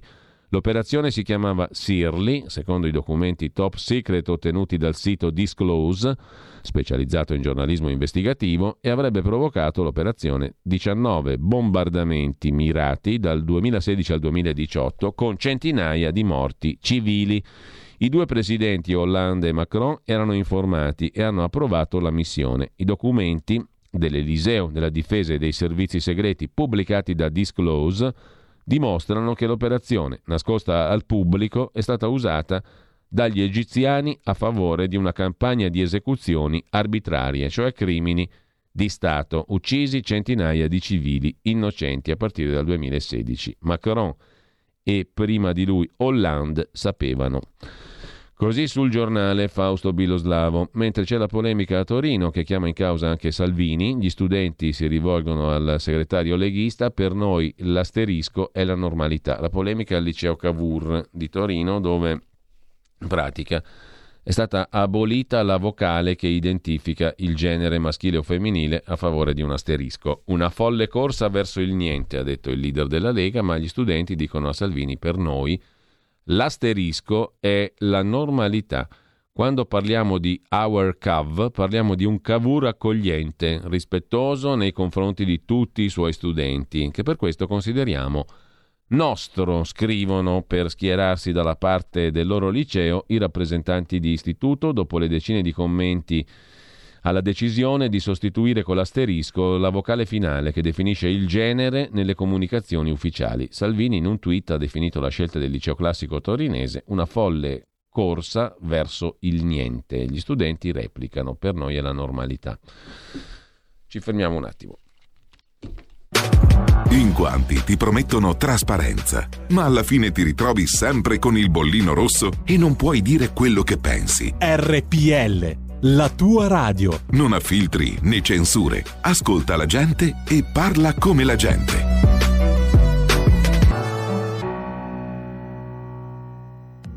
Claudio Borghi Aquilini, conduttore di Scuola di Magia, tutti i giovedì alle ore 9:30. Se anche il momento è duro per tutti, gli spazi di libertà sono preziosi, quindi direi di mettersi tutti una manina sul cuore, andare sul sito radiorpl.it e abbonarsi, perché sennò altrimenti dall'altra parte rimangono gli ipnotizzatori e non c'è nessuno che schiocca le dita per svegliarti. Fatti sentire! Per sostenere la tua radio e partecipare in prima persona ai tuoi programmi preferiti, abbonati a RPL. È facile, economico e democratico. Vai sul sito radiorpl.it, clicca Sostienici e poi abbonati.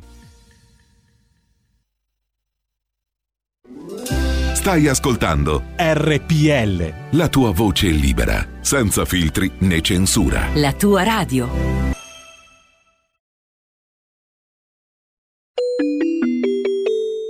Qui Parlamento.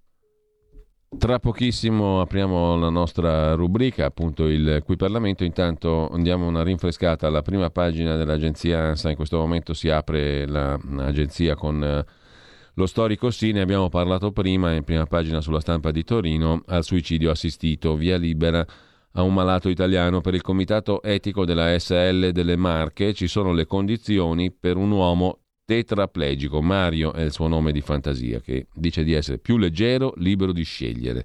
Commenta per i radicali Marco Cappato: prima decisione dopo la sentenza della Corte Costituzionale, verrà indicato il farmaco necessario. La Stampa, come abbiamo detto, apriva la sua prima pagina su questa notizia. Intanto io do il benvenuto e il buongiorno alla nostra ospite per la rubrica, in collaborazione con il gruppo della Lega alla Camera, il cui Parlamento, Laura Cavandoli, deputata parmigiana, componente della Commissione Finanze, presidente della Commissione d'inchiesta sulle attività relative alle comunità di tipo familiare che accolgono i minori e responsabile del Dipartimento Giustizia della Lega Emilia. Buongiorno Cavandoli, grazie per essere con noi. Buongiorno direttore, buongiorno a tutti. Allora, abbiamo appena parlato in rassegna stampa dell'intervista che ha raccolto Annalisa Chirico a una donna marocchina, la quale dice in maniera molto provocatoria, e la donna era stata al centro di una vicenda della quale si era parlato in questi giorni, una 33enne che era stata costretta, o meglio si era risolta anzi, a denunciare il marito per violenze e maltrattamenti, ma la procura di Perugia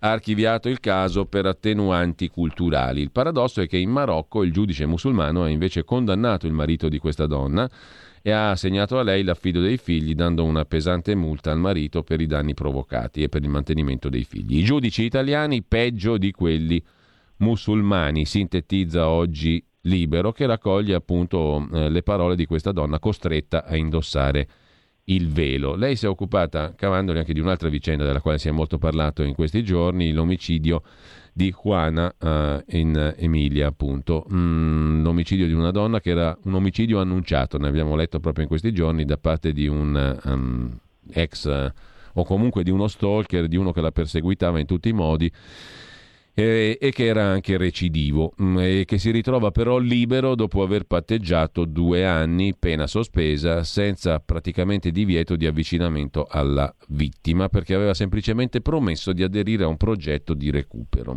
Questo è un giovane parmigiano che ha ammazzato una ragazza sudamericana, una giovane donna sudamericana. Ne abbiamo letto tutti sui giornali. Allora, dov'è che lei individua le lacune nella legge e dov'è che il Parlamento deve intervenire per risolvere la questione, nella giornata in cui i giornali danno conto anche delle parole di Draghi, che ha detto che insomma l'omicidio delle donne è un gravissimo problema, è una priorità assoluta del governo sostenere le donne che soffrono a causa di uomini. In finanziaria, se non sbaglio, ci sono anche 400 euro. L'ho fatta un po' lunga, però le lascio poi tutto lo spazio per puntualizzare, Cavandoli. Grazie direttore. Allora, qui ci sono tantissime problematiche.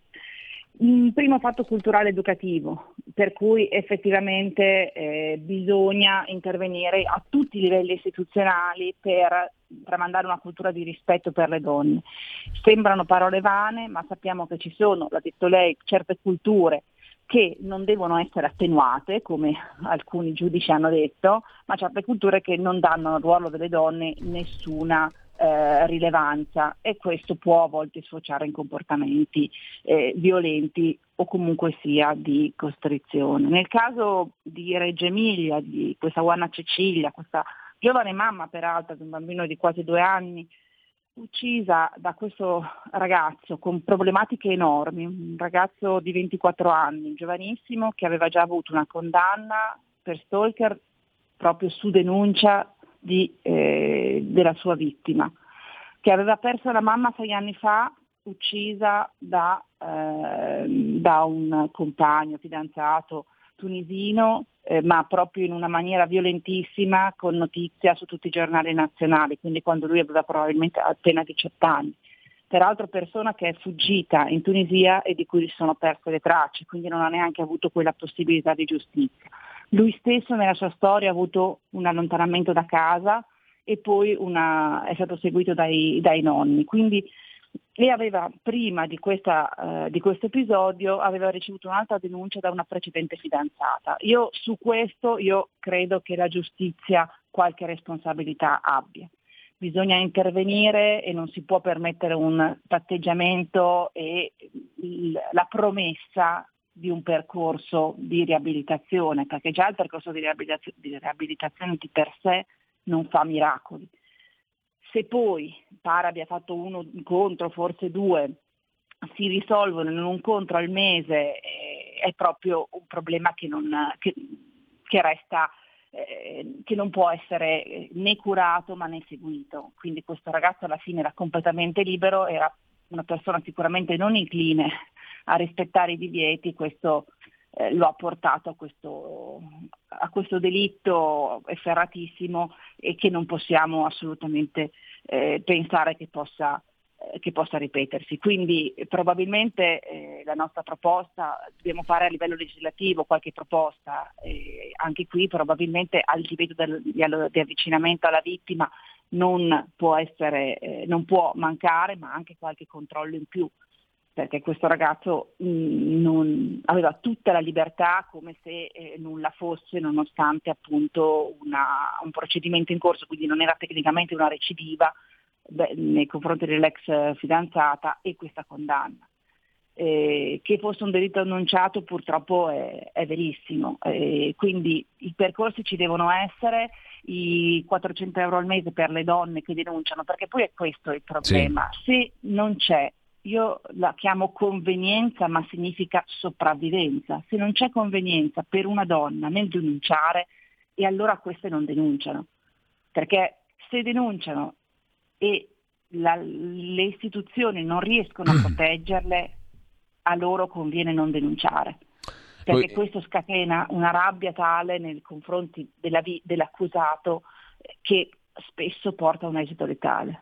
Ecco, tra l'altro, Cavandoli, leggevamo poco fa che i dati del numero antiviolenza 1522 dicono che nel 2020 c'è stato comunque un 80%, circa 79,5% di chiamate in più rispetto all'anno precedente, ed è un dato che anche il rapporto della direzione anticrimine della polizia presentato ieri ha sottolineato, cioè che comunque c'è una tendenza a denunciare di più gli abusi, no? E questo è positivo. Mentre invece su Repubblica oggi c'è un'intervista al giudice milanese Fabio Roia, presidente vicario del Tribunale di Milano, che si dedica a queste questioni delle violenze di genere, il quale ci dà un dato invece più preoccupante, che sono sempre più giovani i maschi che uccidono o fanno violenza. Anche questo è un dato di cui tener conto, no? Certamente. Intanto, guardi, il problema del 2020 è l'aumento delle chiamate in più, l'incremento delle telefonate al numero antiviolenza, lo giustifichiamo con il lockdown, che specialmente nei confronti delle donne comunque vittime di abusi ha gravato tantissimo, perché ovviamente una convivenza prolungata in situazioni molto, diciamo, precarie dal punto di vista proprio della sicurezza delle persone, hanno scatenato fortunatamente questa maggiore più facilità nella denuncia. Sì, sui giovani è verissimo, ma infatti il problema, io lo continuo un po' a sottolineare, nasce proprio da lì. Io con la commissione d'inchiesta sugli affidamenti, quindi sugli allontanamenti dei minori da casa, vedo tante problematicità. I ragazzi vengono spesso allontanati in età adolescenziale, si parla ovviamente di numeri bassi, però c'è un problema proprio a livello di adolescenziale con le famiglie, perché e a volte sono proprio le famiglie che li vogliono allontanare perché non riescono più a gestirli.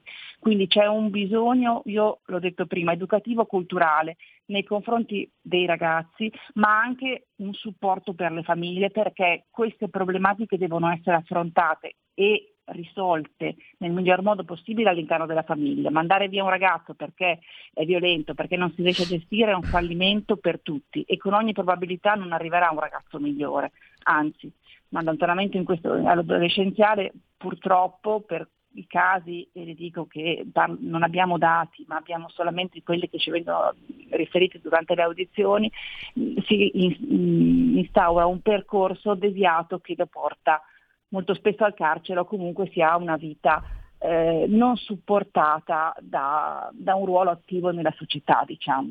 Quindi il problema è questo. Io ora abbiamo la legge bilancio al Senato, sì, ma comunque sto un po' coordinandomi con i miei colleghi del gruppo in Commissione Affidi per cercare appunto di dotare i servizi sociali, quindi i comuni, di una struttura, creare, dotare di una struttura che possa essere di vero supporto alle famiglie che possono anche essere monogenitoriali, però se non si affrontano le difficoltà all'interno della famiglia e creando quindi persone che sono pronte e a una vita e a avere quindi una cultura di rispetto verso le altre persone, in primis le donne, il fallimento è dietro l'angolo. Purtroppo lo vediamo tutti i giorni con ragazzi violenti, ragazzi che si trovano in gruppo per picchiarsi piuttosto che per mostrare il fatto di generare timore negli altri, insomma. Quindi c'è una debolezza culturale che si è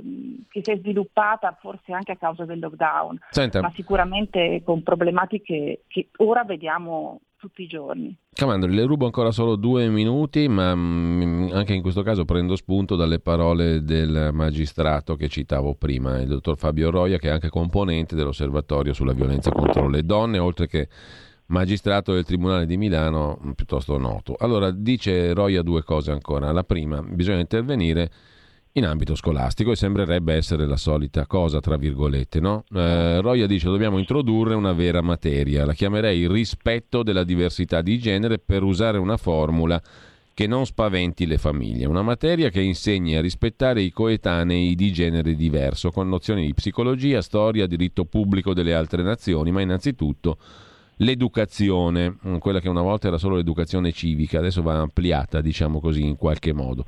Dall'altra parte lui dice la stessa cosa dei magistrati, perché dice il problema non sono tanto le leggi che abbiamo e che sono buone, è che non vengono applicate. Vedi il caso della signora marocchina che citavamo prima, che dice la giustizia marocchina è stata più giusta di quella italiana, non vengono applicate da magistrati sufficientemente capaci di valutare gli indici di rischio degli uomini potenzialmente violenti, quindi vanno formati di più anche i magistrati. Ecco, le chiedo, sono 2 strade percorribili. Terza cosa che dice Roia, importante, dice qua non bisogna affidare le donne, metterle sotto scorta, no? Bisogna piuttosto togliere dalla circolazione i violenti, gli uomini o comunque le persone che minacciano l'integrità altrui. E come si fa? Con la riforma delle norme che ora prevedono l'arresto soltanto in flagranza. Su questi 3 punti le chiedo un commento, onorevole Cavandoli. Guardi, sull'ultimo punto è sicuramente la soluzione, perché è proprio la persona violenta che deve essere isolata, nella speranza di un recupero, che però deve essere fatto in modo comunque coatto, con una libertà privata. Per quello che riguarda anche la formazione dei magistrati, anche questo è verissimo, noi lo vediamo spesso con i magistrati per i minorenni, ma soprattutto in questi casi ci vuole più formazione. E poi un passo su quello che ha detto sulla educazione, sì, nelle scuole, perché le scuole sono importanti, ricordiamoci l'obbligo scolastico fino a 15 anni, quindi quasi tutti i ragazzi vanno a scuola, quindi prima cosa verificare l'adempimento dell'obbligo scolastico, cosa che spesso passa un po' sottotono. E poi, come quando eravamo al governo con i 5 Stelle, ricordo che noi come Lega abbiamo portato avanti il progetto dell'educazione civica, che è un grande contenitore che è tornato in tutte le scuole, dove ci possono, anzi è previsto che ci siano questi insegnamenti sia da parte delle istituzioni che da parte delle associazioni che si occupano appunto di violenza verso le donne, comunque di mancanza di tutela delle vittime di reati. Quindi su questo c'è già un passaggio. E le scuole possono attivarsi ormai quasi tutte per concordare.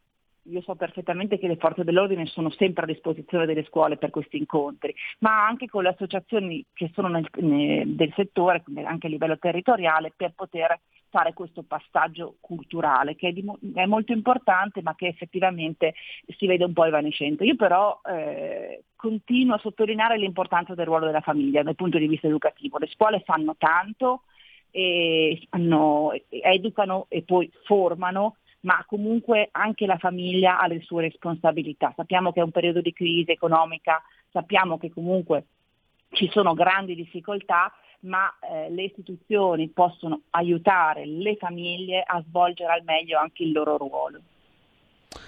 Bene, io ringrazio Laura Cavandoli, la saluto, grazie mille e buona giornata e buon lavoro. A presto. Grazie a lei, buon lavoro. Qui Parlamento. Allora, torniamo in diretta e vediamo di andare a vedere anche gli altri articoli del giorno. Come dicevo, tra poco apriremo un po' il capitolo Telecom con una serie di approfondimenti e di commenti. Intanto vi cito en passant l'intervista su Repubblica al numero 1 dell'Istituto Superiore di Sanità Silvio Brusaferro, il quale dice che la dose ai bambini di vaccino è sicura, frena i contagi, i genitori non devono temere nulla per vaccinare i bambini, prendere il virus non è una libertà, contro il Covid servono vaccinazione, mascherine, distanziamento, le pillole che curano, gli antivirali, non sostituiranno il vaccino, comunque avremo un farmaco in più facile da somministrare, dice il numero 1 dell'Istituto Superiore di Sanità. Intanto sul Tempo di Roma, nel 2021 più morti del 2020, non in Italia dove ci sono state meno vittime rispetto a un anno fa, ma la situazione è peggiorata in Germania. Stabile il Regno Unito, la maggior parte dei morti dall'inizio dell'anno, quando il numero dei vaccinati era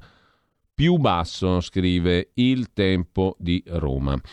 La Stampa invece ci porta con un reportage di primo piano, pagina 4, a firma di Flavia Amabile, ad Aprilia Latina, perché pare che questo sia un feudo dei Novax, preti, medici, famiglie romene. Ad Aprilia il 30% ha detto no al vaccino. Boom di contagi, indice RT che sale a 1,8, scatta l'obbligo di mascherina all'aperto, 22.400 i non vaccinati, il 28% ad Aprilia rispetto a una popolazione di 80.000 abitanti, 44% la percentuale di romeni che ad Aprilia ha aderito alla campagna vaccinale, cioè la maggioranza dei romeni di Aprilia non si è vaccinata, 4 i medici sospesi di recente ad Aprilia perché non si sono vaccinati. Insomma, Aprilia è il feudo dei Novax. Basta scetticismo sui vaccini, scrive Melania Rizzoli su Libero. Melania Rizzoli è medico ed è anche assessore in Regione Lombardia. Dal vaccino anti-Covid nasce il siero anticancro. Contro i tumori arriveranno presto nuovi antidoti che utilizzano la stessa tecnica impiegata nella lotta al virus cinese. Già ottimi i risultati nei confronti del papilloma, scrive Libero in primo piano, con il lungo pezzo di Melania Rizzoli. Papillomavirus è la più frequente infezione sessuale trasmessa tra uomini e donne. Questo agente virale è classificato come il secondo patogeno responsabile di cancro nel mondo. Con i vaccini, tipo quelli appunto anti-Covid, ci sono già stati ottimi risultati per combattere il papillomavirus, che genera appunto anche il cancro. La potenzialità della tecnica RNA messaggero è enorme. Pfizer ha annunciato di aver pronta la versione anticancro del vaccino anti-Covid e di avere altri vaccini anticancro in fase di test clinici. È quello che aveva già adombrato all'inizio della sperimentazione il professor Mantovani a suo tempo, tanto tempo fa. E sempre dalla Stampa poi torniamo brevemente su quest'altra notizia del giorno, sia il suicidio assistito, svolta storica in Italia, via libera della SL delle Marche dopo uno scontro legale. Un malato tetraplegico sarà il primo in Italia a poter contare sul suicidio assistito. Il 10 agosto scorso Mario, nome di fantasia, immobile nel letto da 10 anni, scrive alla Stampa, il quotidiano torinese, chiedendo al governo Draghi di poter morire con dignità. Il ministro della Salute Speranza l'11 agosto risponde a Mario dicendo che le ASL devono garantire il suicidio assistito. Il 28 agosto la ASL delle Marche, dopo la denuncia di Mario, decide di attivare il comitato etico per valutare la situazione del malato tetraplegico da 10 anni. Mario, il nome usato per difendere la sua dignità, è stato usato questo nome per la prima volta dalla Stampa di Torino ad agosto, appunto, in una lettera in cui Mario chiedeva alla politica di aiutarlo a veder riconosciuto il suo diritto al suicidio assistito. Ebbene, Mario ha vinto la sua battaglia, è il primo malato in Italia a ottenere il via libera al suicidio medicalmente assistito. Anche la Corte Costituzionale ha aperto questo nuovo fronte con una sentenza del 2019. Chi agevola il fine vita non è punibile. La battaglia giuridica per il diritto è stata costruita attorno a una sentenza, appunto, della Corte Costituzionale che alla fine del 2019, esprimendosi sul caso di Marco Cappato e la morte in clinica svizzera di DJ Fabo, aveva definito non punibile chi agevola l'esecuzione del suicidio. La Stampa ripubblica la lettera dell'11 agosto scorso nella quale il 43enne tetraplegico da 10 anni, Mario appunto, si rivolgeva al presidente Draghi e al ministro Speranza invocando una soluzione per il suo caso. Filomena Gallo dell'Associazione Coscioni, intervistata dalla Stampa, dice: una grande conquista, grave che ci sia voluto tutto questo tempo. Adesso apriamo il capitolo Telecom, KKR. Sul Corriere della Sera la questione viene introdotta con un articolo di cronaca. La borsa che premia l'offerta su Telecom da parte del fondo americano, Vivendi che rilancia sul prezzo perché non rispecchia i valori reali. Vivendi ha acquistato a €1, dovesse aderire all'OPA venderebbe alla metà, a 0,50. A Piazza Affari titoli in rialzo del 30% e Gubitosi, numero 1 di Telecom, sotto assedio. A seguire il commento di Federico De Rosa sui protagonisti della vicenda. Il piano è nato tra Londra e New York. La squadra KKR prepara l'offerta pubblica di acquisto. A capo del team gli italiani Caprioli e Signori. Una lettera con la proposta. La politica, Salvini all'attacco, dice no allo spezzatino. Cambiare i vertici. Giorgia Meloni osserva: la rete non passi in mano straniera, deve essere pubblica. Il più diretto è il segretario della Lega Matteo Salvini. A Telecom e all'Italia servono un partner e un piano industriale che rafforzino l'azienda, non un'operazione finanziaria che rischia di portare a uno spezzatino. Inoltre, dice Salvini, visti i non brillanti risultati degli ultimi mesi, il cambio ai vertici Telecom, auspicato da più parti, non è più rinviabile. Anche Giorgia Meloni commenta: è intollerabile che la rete sia in mano straniera, che siano francesi o americani non me ne frega niente, la rete deve essere pubblica. La sinistra ha lavorato per la rete unica sotto il controllo Telecom per dare in mano ai francesi tutto quello che avevamo. Non mi sembra normale, la rete deve essere pubblica e il servizio venduto in concorrenza. Per questo lo Stato faccia una scelta uscendo da team e favorendo questa operazione. Il livello di allerta della politica è destinato a salire nei prossimi giorni. Infine un retroscena sul Corriere della Sera, firma di Marco Galluzzo, pressing sul governo, gare in sospeso, spinta da 4 miliardi per il digitale, ruolo di Cassa Depositi e Prestiti che è azionista del gruppo Telecom con il 10%, l'offerta pubblica di acquisto sul 100% e la maggioranza del Consiglio. La vicenda team congelata fino a quando il fondo americano KKR non scoprirà le carte in dettaglio. La regia del dossier di fatto è stata delegata al Ministero dell'Economia, anche se col coordinamento di altri ministri. Cassa Depositi e Prestiti, che è azionista sia di Telecom che di Open Fiber, è pronta a entrare nella partita, che si tratti di un riassetto societario o che si arrivi a una nuova società per controllare la rete nazionale delle telecomunicazioni. Per ora sono soltanto ipotesi. Sulla Stampa la stessa questione, oltre alla presa di posizione della politica, è affrontata in retroscena da Francesco Spini, il piano per 2 Telecom, la rete in una società da 30.000 addetti. Gli americani punterebbero a una ristrutturazione in tempi rapidi, le infrastrutture in un'azienda indipendente aperta alla Cassa Depositi e prestiti. Quella di KKR non è un'offerta, non andrà da nessuna parte, dice un addetto ai lavori che chiede l'anonimato. Queste parole lasciano intendere che gli schieramenti sono divisi. C'è chi vede evanescenza dietro la manifestazione di interesse del fondo americano e chi invece ci vede un'opportunità. Per il mercato quella proposta potrebbe essere l'unico modo per dare a Telecom le gambe per camminare. O meglio, non a Telecom, ma a due Telecom che dall'operazione potrebbero nascere puntando sul business della rete. Il progetto non è stato svelato da KKR, ma sul mercato sanno come lavora un fondo di questo tipo e scommettono che presto progetti simili faranno tendenza nelle telecomunicazioni europee. Quello che per i sindacati è allarme spezzatino, nelle sale operative è un'opportunità per estrarre valore da Telecom. Il punto è che da anni il business di un conglomerato come Telecom, che unisce attività di rete, servizi di connessione e contenuti, appare fiacco, in discesa. Non a caso le uniche notizie che negli ultimi anni sono riuscite a dare vitalità al titolo, che naviga tra 30 e 40 centesimi, sono state il grande gioco della rete unica interrotto bruscamente dal governo Draghi, e la rete sembra protagonista anche di questa storia.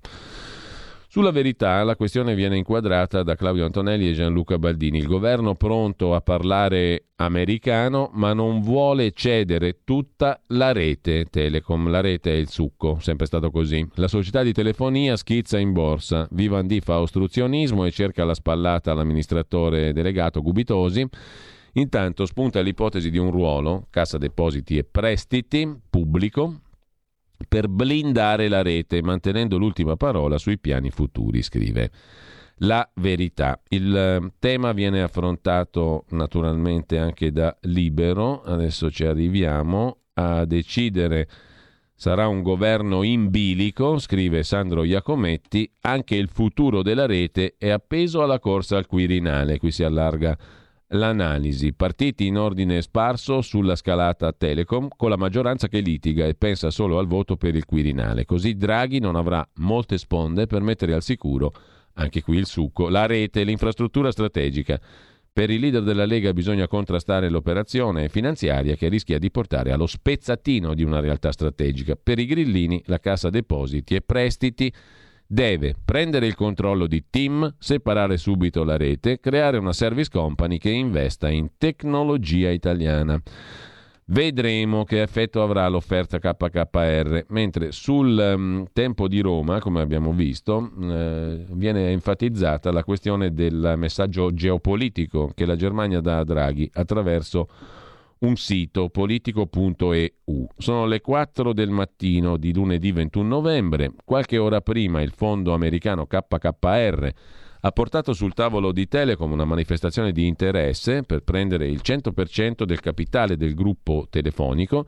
Il Ministero dell'Economia valuta positivamente l'offerta, ma mette le cose in chiaro. Tutto lo sviluppo del dossier sarà affiancato da un comitato di esperti e di ministri, tra i quali Colao, antagonista in quanto già numero 1 della Vodafone, antagonista storico della compagnia di Telecom. Un segnale che il controllo sarà puntiglioso. Insomma, KKR la preda se la dovrà conquistare. A questo punto, qualche ora dopo, arriva quello che qualcuno sussurra sia un siluro di avvertimento a Palazzo Chigi. Niente scherzi, caro Mario Draghi. Almeno così sembra a leggere quanto pubblica il sito politico.eu.